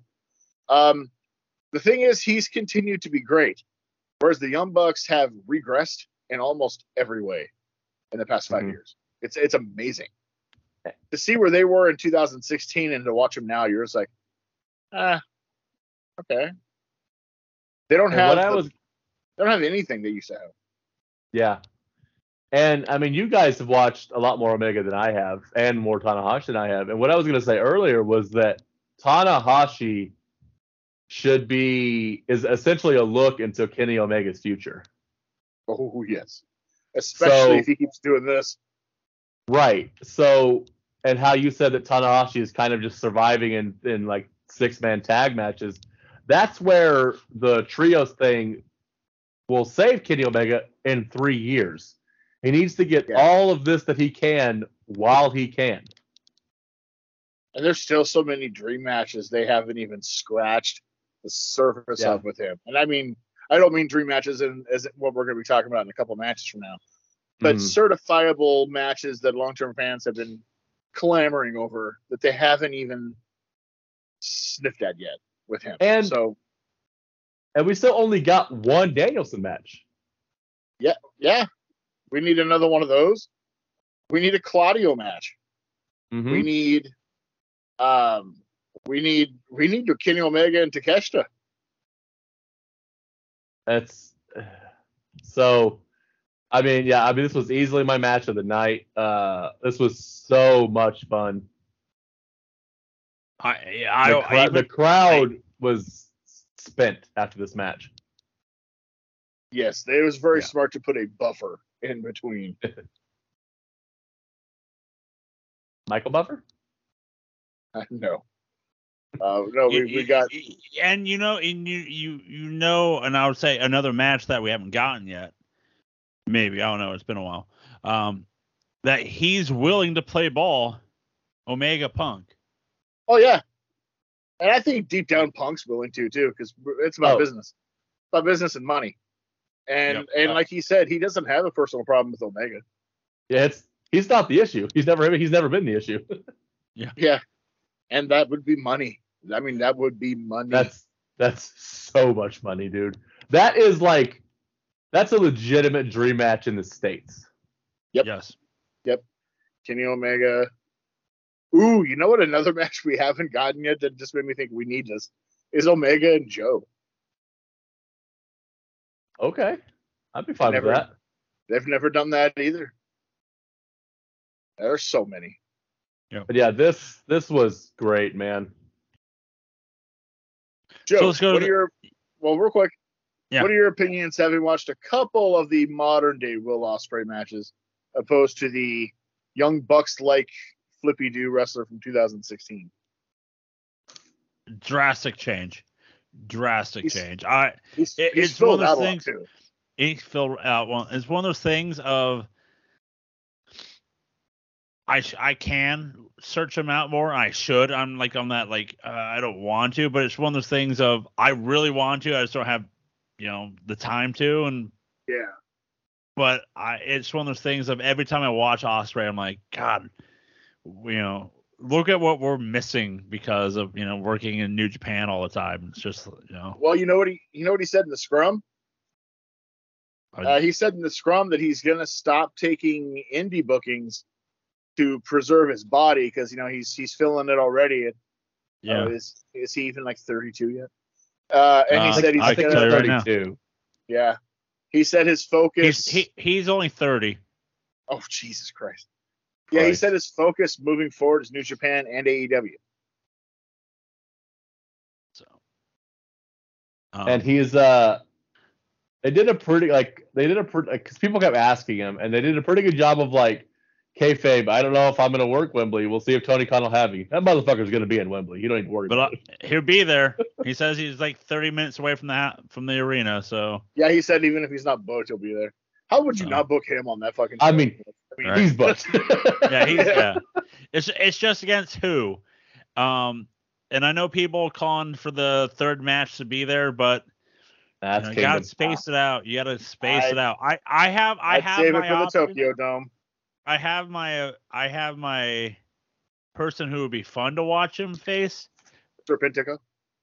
Yes, but that'd be later on, maybe in the main event. But Well, let's get you. So, so Let's hold- get real to- quick. Yeah. Uh, so okay, so I guess I guess I'll ask the question then. So is your is your answer to that question, Joe, one of the main event competitors? It might be. Okay, then we'll get to it later. Okay, never mind. Okay. We'll come back to it. Uh, All right. Uh, our the cool down match from after this 40 minute match, a six man tag of Sting, Sting, Darby Allin, Naito defeating Le. Whoa, whoa, whoa, Su- oh, whoop, sorry. That would be Los Instinger Nobles. They help There home. it is. Ver- defeating They Le have on. Suzu- uh, they have on. Defeating Le Suzuki gods of Chris Jericho, Sammy Guevara, and Minoru Suzuki in 15 minutes and 10 Ah. seconds. Now, you called it a cool down match. It almost became the hottest match of the night when Suzuki and Sting were standing in the ring together. Fuck off, Uh, Jericho. you you gave you took that away from us. We had a we had multiple moments. Who knew that the that the 14,000 strong in Toronto were were waiting with bated breath for Sting and, and Minoru Suzuki? I mean, I didn't know and I, that I was waiting with bated breath for that match. I think we But all did. as- We're- As soon as the tag happened, all of us were like, "Oh, As Corey yells, "This is a match I never thought I wanted, but I want it right now." hell yeah!" And Jericho gave took it away from us. I don't know what my favorite thing about this match was, gentlemen. Uh, but it's one of two things. I don't know who convinced Minoru Suzuki to go along with the sex gods poses, but That thank was them. fantastic. Thank probably you. Jericho, to be honest. Probably. It was fantastic. Or, and Mike, this is right down your wheelhouse, the most WCW thing Sting ever did. Oh, I love it so Darby much. Darby was being pinned, and Sting was like, ah, he'll kick out, and just kept walking back to the corner.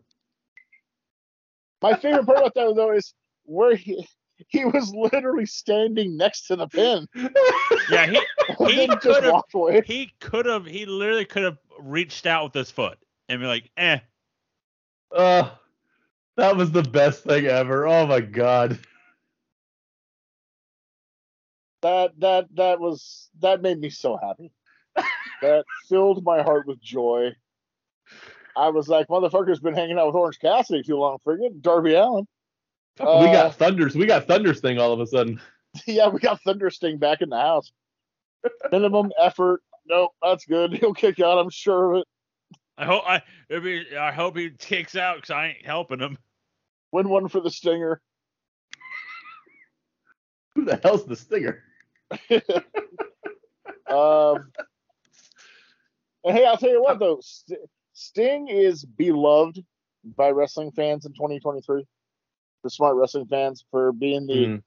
and who'd have thought this, who'd have thought this would have been the case for being the the legend that well into his 60s got that the business changes and has adapted with it to the best of his capabilities because he understands it's not about him anymore. He's not the focal point.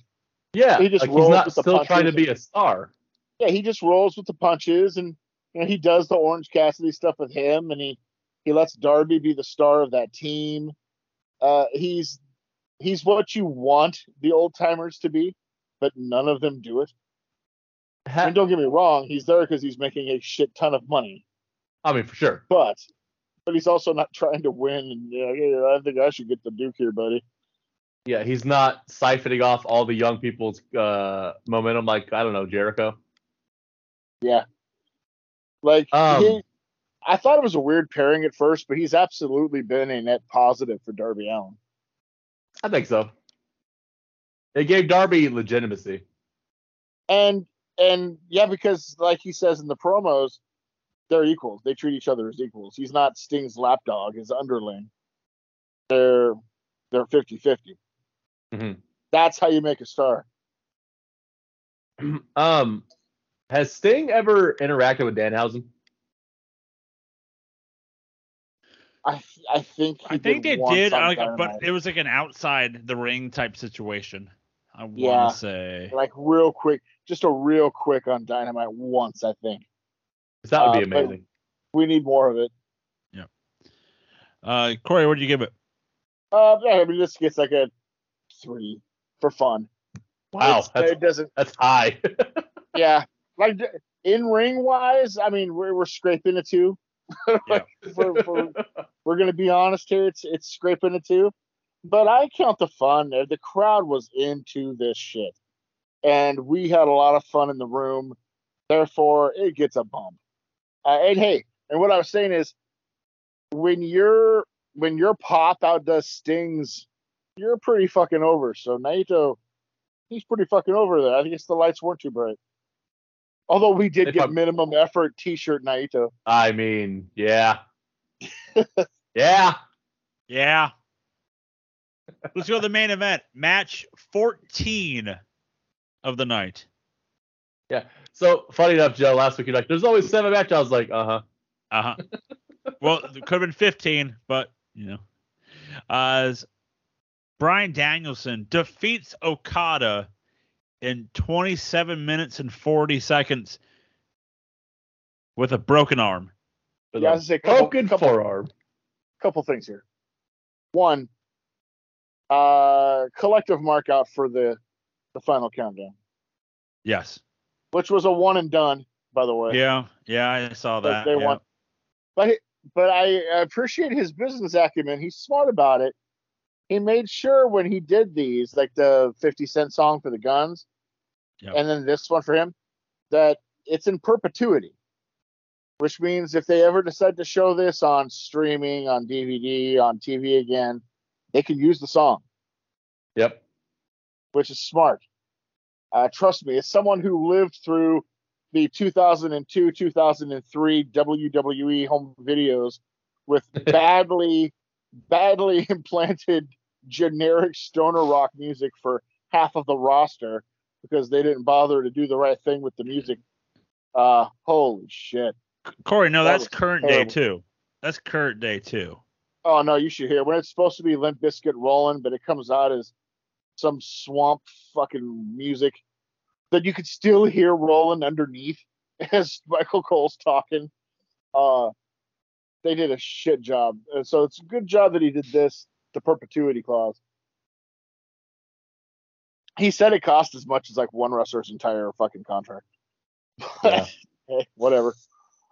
Um, I marked the, I marked the fuck out. Um, It- did So that crowd, that crowd fucking lost it. Yep.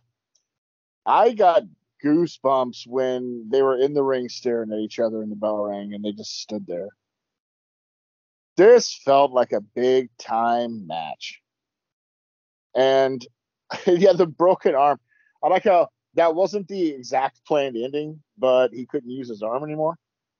Uh, and I love it because the producer was like, that was some of the best selling of limb work I've ever I, seen. I told her that too. I was like, well, now we know why. Turns out he wasn't selling. So I think that the part where like he he's like freaking out and the doctor comes in and checks on him, Yeah. I, that must have been them like, hey, I broke my arm and what are we doing? We need to do something. So Uh, like, do you know I'll when give it that happened? Now, I'll give that now a pass. You know, You know when that happened? no. It Yeah, was the I do. Yeah. elbow off the top rope from Okada, Mm, Uh, which, like, yeah, thank, like Brian said in the scrum, he's like, you know, these things happen on the dumbest thing. It's it's on the move that you've done a thousand times, and that's when Mhm. it happens. It's some stupid, you know. yeah, he uh he talked about how John Cena tore when he tore his pec, it was on a hip toss. Yep. Um, Punk when Punk uh tore his tricep, it was on was it a headlock takeover or some shit? Yeah, it was, Was it something basic. super stupid? was, yeah. super basic. Um, yeah. As soon as he said that, I was like, oh, it's like Bob Holly and Kurt Angle. He just landed Yep. on the fucking arm. Yep, it happens. Um, fantastic match, and I, I'll agree. On it's weird that this wasn't my match of the night because you said something earlier, Mike, that I agree with you with. This is much more my style of match. Mm-hmm. Uh, this is straight down my alley, and I loved it.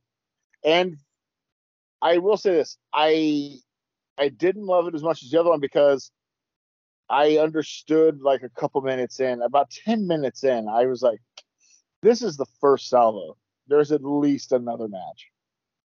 Um, not to say they weren't giving it at all. I was just like, the way they were working the match, I was like, "Oh, this isn't a one and done. This is." and then you find and then you find out that oh he broke his arm, so that's why. It, Yeah. But it, it did feel like a build anyway, no matter what the result was. You know. I gave it. I ended up giving it four and a quarter. It was a really good match, It was. and I and it, it's. You would almost think that that sounds like a disappointment, but it's not. It lived up to the hype that I had in my head. I kind of figured they're these companies work together. This is a huge match.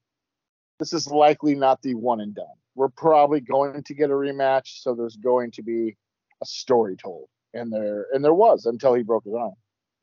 But even then, a couple of good pros. Uh, you know, anyone else break their arm, they could freak out, spaz out, make it super obvious to the ref. Uh, you could just see everything derail like crazy. But that didn't happen here. Yeah, that that part where he's spasming is a little weird, but he's selling at the same time, talking to the doctors and getting the ref in. It was uh, smart done. Was smart business. like I yeah, I thoroughly enjoyed I this match, you know, it even though with the injury, still I think it met my standards as well. Like just watching them too and you know, Booble brought up during the match, it, you know, it's like the crowd was really quiet. Like there was points a lot where you could hear the ropes, the turnbuckles shake when they're running, and it's just like I think it's the reason why it wasn't as loud as the Ospreay Omega matches because everyone's like focus on this match. That was a- just that was a spectacle, and this was this was a, this was it. This was a dream match for smart fans. So they were watching this. They were because I think you understand the gravity. Uh, Okada's still in his prime, but Danielson's not, and who knows how many more prime, huge man, Danielson matches we are uh, that we have. Because let's be honest, he's been injury prone the last five years uh, that he came back from he gives a really strong performance and he's out five or six months.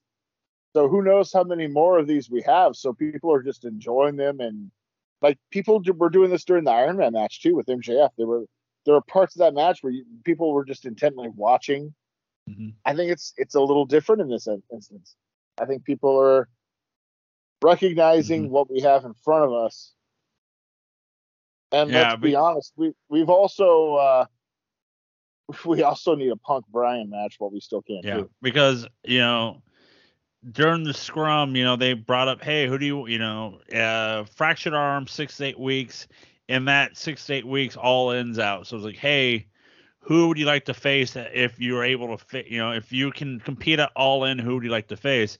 And I love Danielson because it's just like, well, there's a lot of people I can wrestle. I could face Okada again. You know, he's jeopardizing my career. He broke my arm. You know, should I go after that 101. guy? He's already he's already cutting the promo for the see.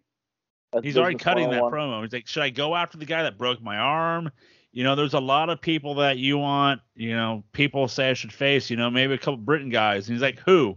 You know, uh, Zack Sabre Jr., who? Will Ospreay, and he, you know, I just like, I like when Danielson does the presser after because it's him. It's the, you know, it's just him, not I cha- character. We need we need the Zack Sabre Jr. match for one. I do. I selfishly need that match. Yeah, And then, because, you ahead. know, they were. I don't know if this was ever going to happen. I don't have any insight into it. I know the one of the guys was really pushing for it, but there was the outside rumor that it might have been Bryan Danielson and Nigel McGuinness in his last ever match at Wembley yeah, I saw that. Yeah. Uh, Oh. Because those But- two have a rivalry, but they're also friends. And Nigel wants that last match that he never got to have. And what better place, what better opponent? So that was the outside rumor. Who knows if it was ever true? But if we got if we lost that because of this, that's unfortunate. Yeah. But But that's what I was saying. You know, like my dream, you know, match would be for Danielson to take on Ospreay just to see how they go. oh, But that'd be it's- great. Sabre Jr. is good, but like I also like him. He's like, I there's a lot of AEW guys I want to face. He's like, I want to face Darby. I haven't faced him. I want to face Orange Cassidy. I haven't faced him. He was Yeah, honest. like- He's like he, Yeah. he said when he first got there, he didn't get the Orange Cassidy thing. He was not happy about it. But then he watched him and kind of figured it out. Then he's like, okay, I got it. And now I really Yeah. want to face him. Um, yeah, there's lots of guys inside. Punk. He said Punk. You know. I mean, I, he he does good with big men. I'd like to see him in Powerhouse Hobbs. Yeah. I think for me, like if he heals in eight weeks, which coincidentally would be the exact date of All In, Yeah. uh, I actually like the idea of the Zack Sabre match now because Zack Sabre does the ligament shit, which would work perfectly to his broken arm being healed. oh, that's that true. would be that would. Be You could really work that story. slow, just like submission style match. I just hope I just hope Danielson does the Candido and just come with like a fractured arm cast and you know Yeah. the super heavy duty arm cast and like the bars around it just to like what they used to do in the neck braces and crap. Just like I want that around his arm. Just having that. Have Like you- also, uh, go ahead. Go- Oh no, go please finish. finish. I was just gonna say I also love Danielson going. You know, you know the BCC took a loss and I'm gonna go slap Yuta. That's great. Uh, I it's weird how the balance of power has shifted behind the scenes in AEW. You know, yeah, they're they're still the EVPs, but it's people like Daniel, Bryan Danielson, and Chris Hero, who are Mhm. uh, like in Tony Khan's booking sessions now and in his inner circle. yeah. It's interesting to see that. Well, I like, Well, like I, at first, I think everybody everybody assumed he'd wrestle his three years in AEW, then end up back in WWE. I don't think no, so. no, especially not because they fired his wife. So no. Yeah, well, that too. Um, way to go, Vince? honestly, like because I said it from day one, I actually think he just took the place of Punk. Yeah, Because and I, think, I think Punk was doing that stuff, and then obviously for obvious reasons he, he's no longer doing that. I think I think Brian long term's the better option than Punk just because of the temperament. Well, also I just think uh, although I think somebody with Punk's temperament uh, you need on that, especially in that company, you need somebody with that different mindset. But Yeah. for that audience, I think Daniel Bryan, Brian, Daniel Bryan, Dollar Pal, Bryan Danielson understands that style of wrestling better, Yeah. And Or that in audience better. world, in the perfect world, both of them can uh, I mean, can provide. I'm guessing Punk has a lot of uh, input in the collision format. Uh, yeah, I would guess that he. Yeah, I would guess he's very instrumental in his own programs, of course, as he should be. He's Uh, earned the right. He's earned yeah. the right. I would say for while we were talking about it, that's what I was gonna bring up earlier for my Will Ospreay match because uh, there's a lot of options for Wembley, right? Yeah, I think for me and for that fan base, I think you should give them Ospreay and Zack Sabre Jr. on that big stage. Ooh, yeah. I mean, they haven't wrestled each other in quite a while, especially in England. Like I know there are bigger matches you can do, I get that, but having those two, but probably the two best British wrestlers on earth right now, in, in front of sixty thousand people at Wembley. It's not a bad idea. It's not a bad idea at all. Give I them their give them their like match where they can just be unabashed, proud of their guys. Yeah. Uh, that's not a bad idea. especially like because Tony Khan's a sports guy. If you got Tyson Fury in one corner and Anthony Joshua in the other corner, I mean, You do it. it's perfect. That's another. That's another couple thousand tickets right there just to see them. Like, I it would be- believe Amazing. I believe without a shadow of a doubt that he's probably moved heaven and hell trying to get all the respective parties in the ring for a six man tag to make money off of it. I just don't think it's ever going to happen. I Actually, mean, do. it'll happen if he tells the motherfuckers you're doing it. Yeah, right. I mean, he is the boss. He needs to. He, a- he just has to grow a sack. I think it's not so much grow a sack. I think it's he's. I mean, the whole point of this was to come in and be the anti Vince in every single way, because Yeah. Vince has been a cancer for so long, and I think he meant that. He's he's sincerely trying to be the boss without Vince McMahonisms. Uh, and there's a way to do it. He just needs to fucking do it. Yeah. When the when the rubber meets the road, you need to be the boss. hmm Like, at some point they don't get a choice because you're signing the paychecks. So Well, and in a, in a way, and and some of the people who always, and we all know who I'm talking about. great comp, great podcast, but come on, give the guy a little bit of credit. He has put the hammer down in some ways. I mean, the Bucks didn't get their way because Punk is back in the company. they Uh, so tried. they did. So they didn't win that one, and he Yep. didn't give in to Punk completely either because they still ain't that collision, is he? So I mean, he has So- put his foot down with him. he well he and this is what he didn't do from day one he compromised right Yep. he was like motherfuckers punk's coming back but if you want a steel not to fine whatever but you know who also's not back is Colt Cabana. Yep. I mean, you just need to be the boss. I think I'm still optimistic it'll turn around in that aspect. I really couldn't care about the feelings between all the people. I just want to see No. him be the boss and grow the company. That's really all I care about. and, and completely honest like I don't care about the six man I want FTR versus the Bucks and Omega versus Punk Right? Actually, well, it's Yeah. changed. I want Punk versus Omega, and I want FTR versus Gin and Juice. I mean it's fair Fair enough. That's what I want. But overall, uh, great event guys yeah. Really was. Really It was really a good show. was it better uh, than last year's that's see that's tough that's a tough one to answer because last year's was Snake so snake bit and i'm not even sure that we ended up seeing the fifth or sixth version of that show that he wrote. Yeah. Uh, but yet because of that everybody worked their ass off and it over delivered to the fucking millionth degree. Whereas this one actually had the stars had the dream matches and delivered. But it's a tough question like what's more impressive the the miracle that everybody pulled out last year or this or this show it's a tough question hmm And I think we talked about it in the room, right? I hope they do this again, which I, I'm guessing they will. And I hope the next show is in Japan. I know that's what Japan's hoping for too. They, they want a full blown, like Forbidden Door type show.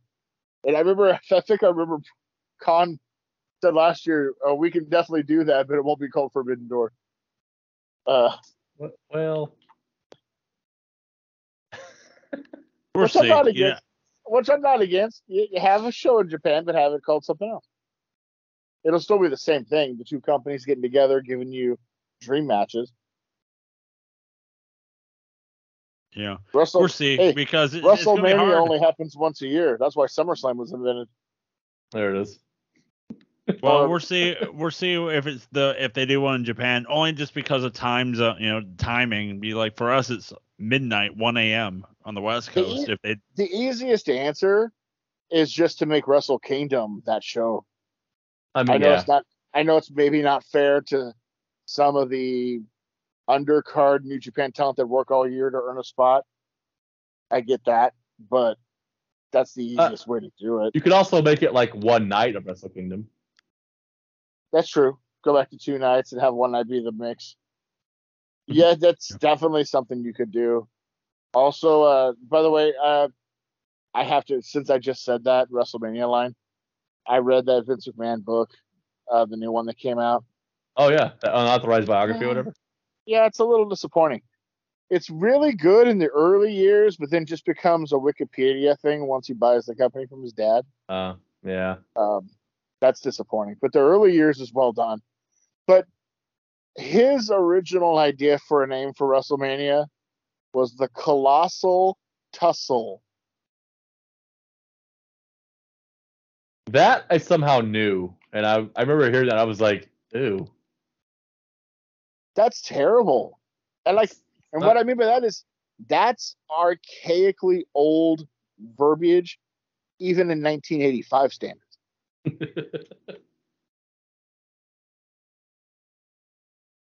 Like that's something an 80 year old would have said back then. He's fucking what? His late 30s?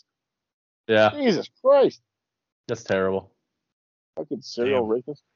we're speaking speaking of uh, WWE, we get to mark out Noso here for uh, Money in the Bank that's next week.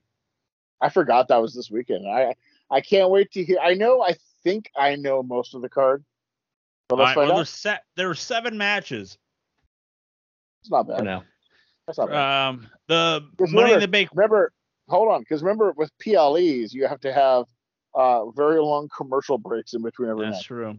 Well, the thing is, if I paid for Peacock, uh, it would be the package of the match.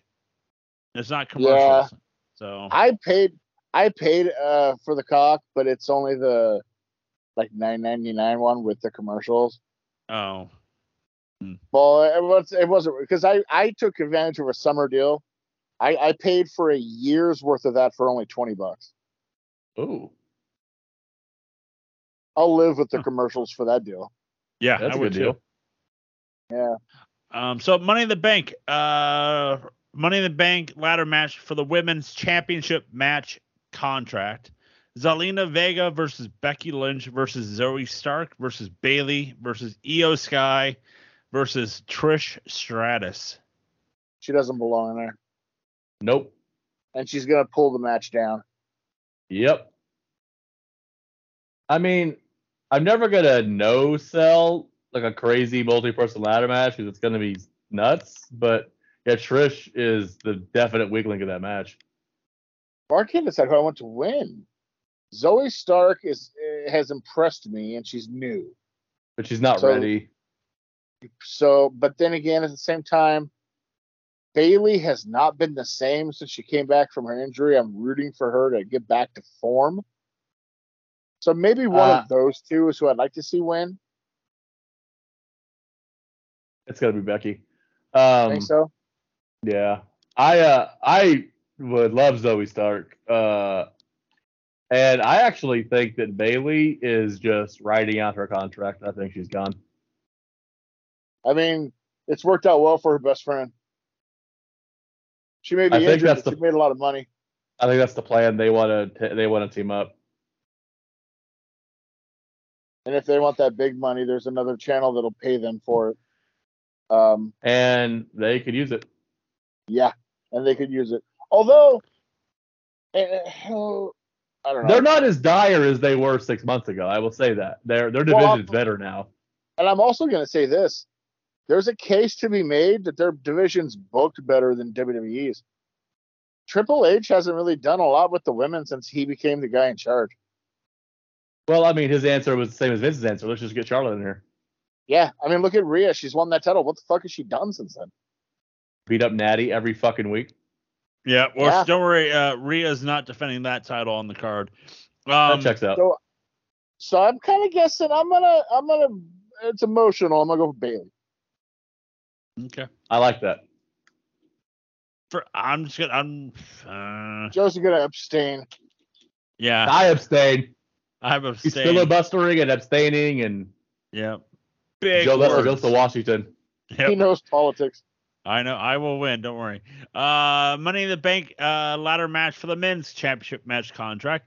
Ricochet versus Shinsuke Nakamura versus LA Knight versus Santos Escobar versus Butch versus Damian Priest, who all had to qualify, versus Logan Paul, who showed up last week on Raw and went, I'm in this match.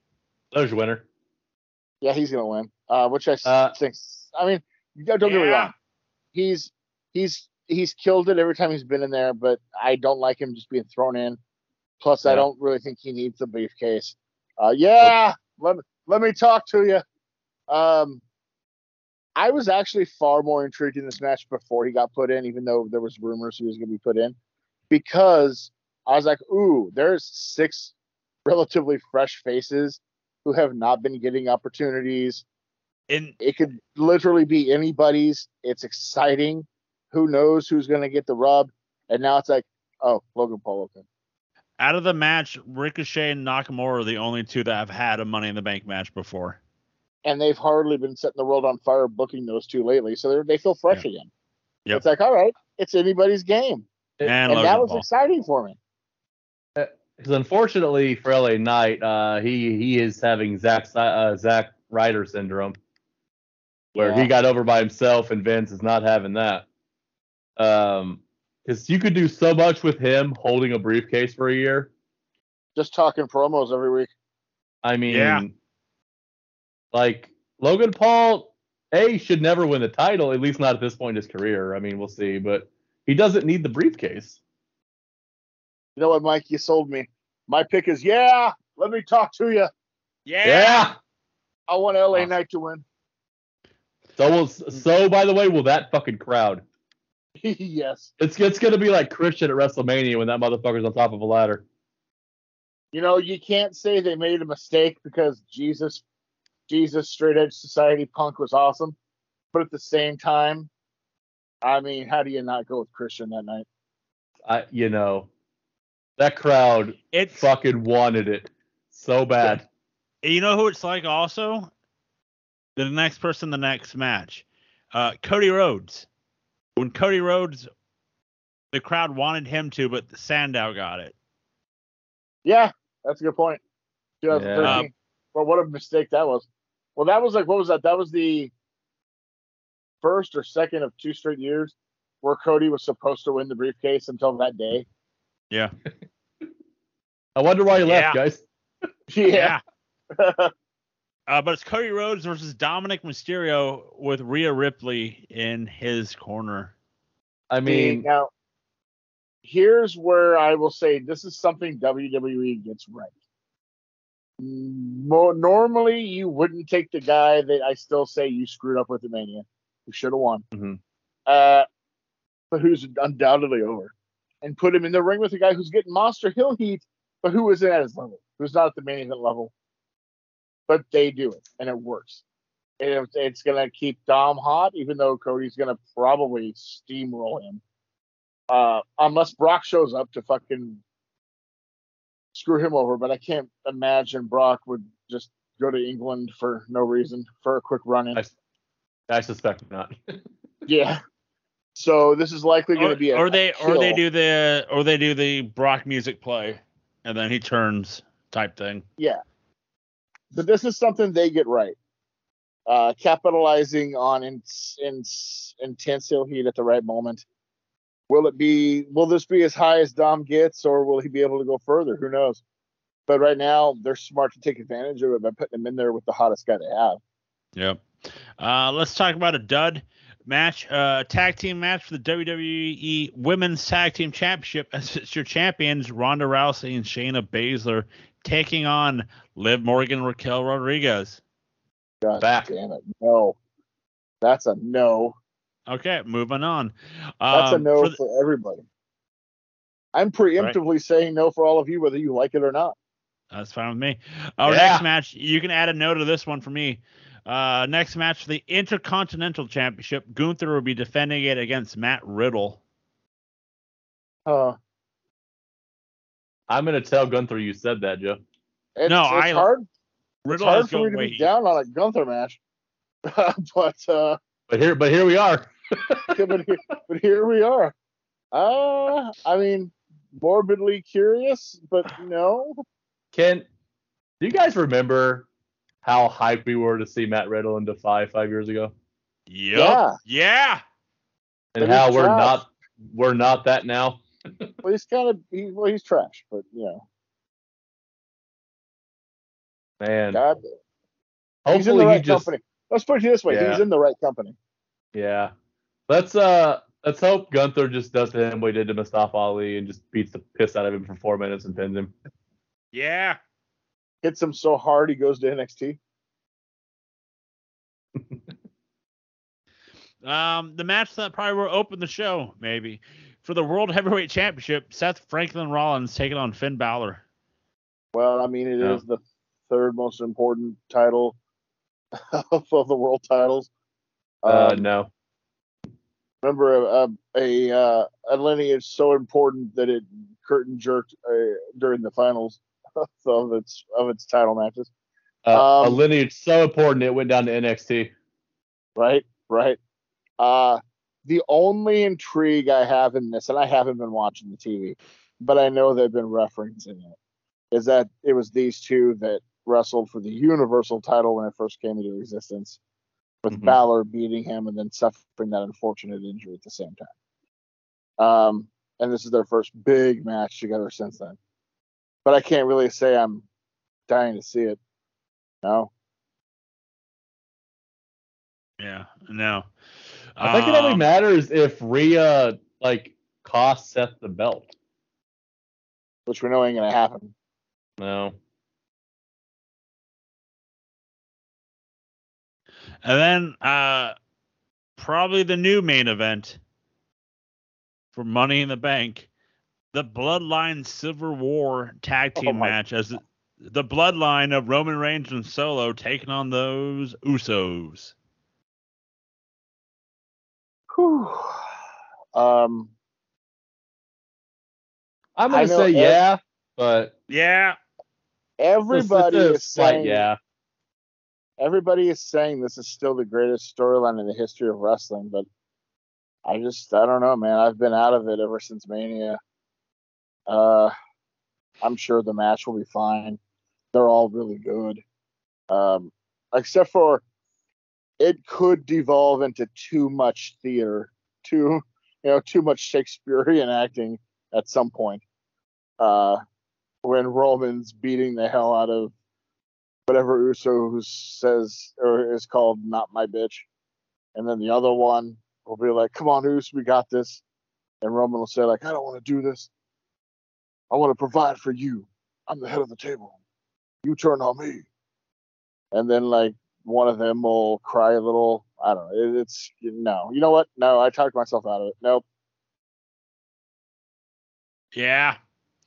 So that's uh Saturday, I believe, for the Money in the Bank. Neither, neither one of you had anything to add after that.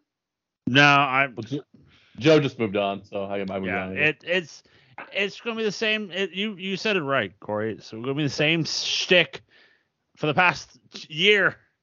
Maybe I wouldn't mind the storyline if they like moved on from this one part and, and expanded into something else. Yeah, yeah, yeah. well, to do that, they got to bring in Jacob Fatu. Yeah, But don't worry, you know they're killing the heat of the course, Owens the and very- Zayn by not even having it on the match. Yeah, they're Not not, even even on on the the goddamn card. Uh, wow, they know how to. I mean, I guess you know what? In all fairness, in all fairness, both companies sometimes drop the ball on keeping momentum going on hot shit. Mm-hmm.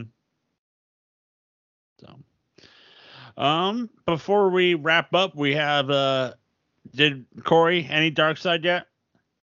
Uh, no, but I have them all. I'm gonna watch them. Uh, as I told you guys, I've had a busy week, and uh, Yeah. I was not able to watch them yet, but I am going to watch this one. Okay. Um, and then we had homework. Oh my god, did we have homework? God damn you, Joe. As. I, I I I I think I picked a winner. Um, In your eyes, as only? it was it was ECW's uh elimination Def- chamber, hard, hard, the hardcore elimination chamber. extreme elimination chamber. On a fantastic pay per view, uh, which by the way put me to sleep. Did you watch the whole I- thing or just the match? Oh no, the I I watched the match. No, but the match almost put me to sleep. Like I I almost fell asleep. Spoil spoiler: the match sucks. Uh, it's not good, what, and that's do you mean? hard pulled for me. My all-time favorite gimmick match is the Elimination Chamber. this thing sucked. First of all, Vince, he okay. You cannot convince me he didn't book this out of spite. hmm so it starts with the with the only two guys capable of well I say I'd say that but Punk was anything. But it starts with RVD and Holly who can have a wrestling match and that was perfectly fine. The first five minutes was there was nothing spectacular, but there was nothing bad. They were going But at it. also, that first five minutes wasn't supposed to feature Bob Holly. Yeah. Because Vince decided Sabu wasn't a big enough name for a main event of an ECW pay per view. But Vince Bob Holly. clearly in touch with the times. Bob Holly. When I think of extreme, I think of Bob Holly. But old Uh, Sparky Plug himself. So they have the match, and then Punk comes in, and there's the two baby faces teaming up on poor little Bob Holly. Um, but so he has those guys in, and who's the first guy eliminated, Joe? Um. Well, it would be Charles Manson Punk. I, I was Yeah. gonna say one punk. Yeah, yeah, yeah. Uh, which the crowd shit over. So that was starting of the. That was Yeah. the start of. Uh, Uh, Who was the next Yeah. guy eliminated, Joe? uh, was it one RVD? I believe so. that would be correct. Yep. I yeah, exactly. So already you're left with three heels, and to the ECW fans, a at best lukewarm face in Bobby Lashley, who they did not want. And Um, two ECW fans, four WWE guys. Yep. So this is working well. I lied. Hang on. Hardcore Holly. I thought he was Is in in between. Yeah, Holly was eliminated, but then it was RVD Right afterward, it was real fast. within like two minutes. Yeah. yeah. And and So- was it Holly? And was it Holly's pit uh, elimination was like a botch because The ref didn't like- finish the count, but he didn't kick out. like yeah he's like So get out of like- here. they were just like, uh, yeah, yeah, he got pinned.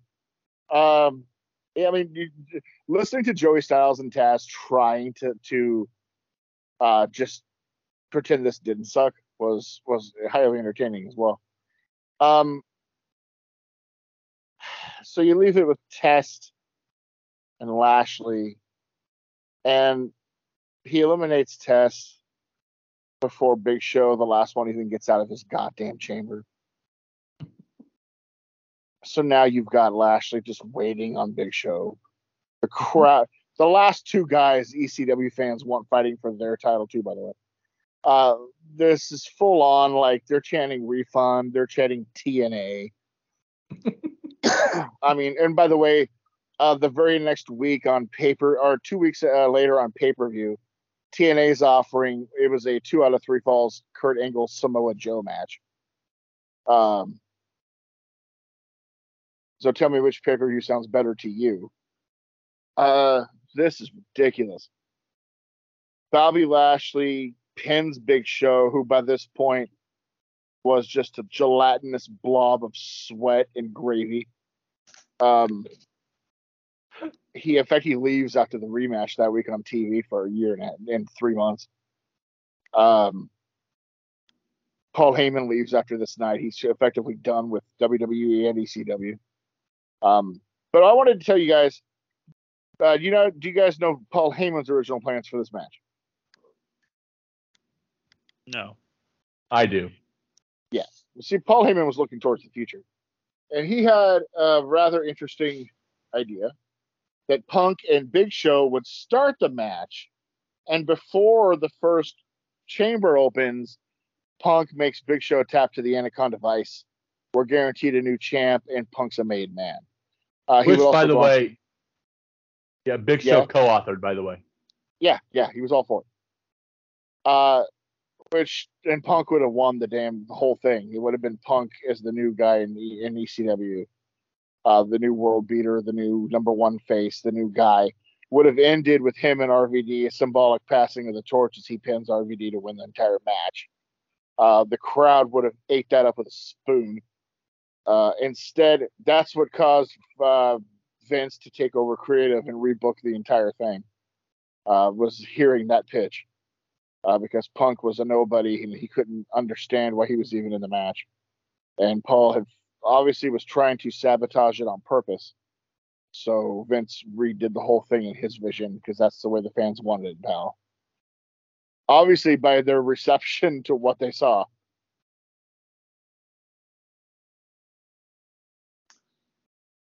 Um, yeah, what a one of the most epic, like epically bad pay per views ever. Now, the two of my co-hosts can attest to it's not the worst pay per view ever.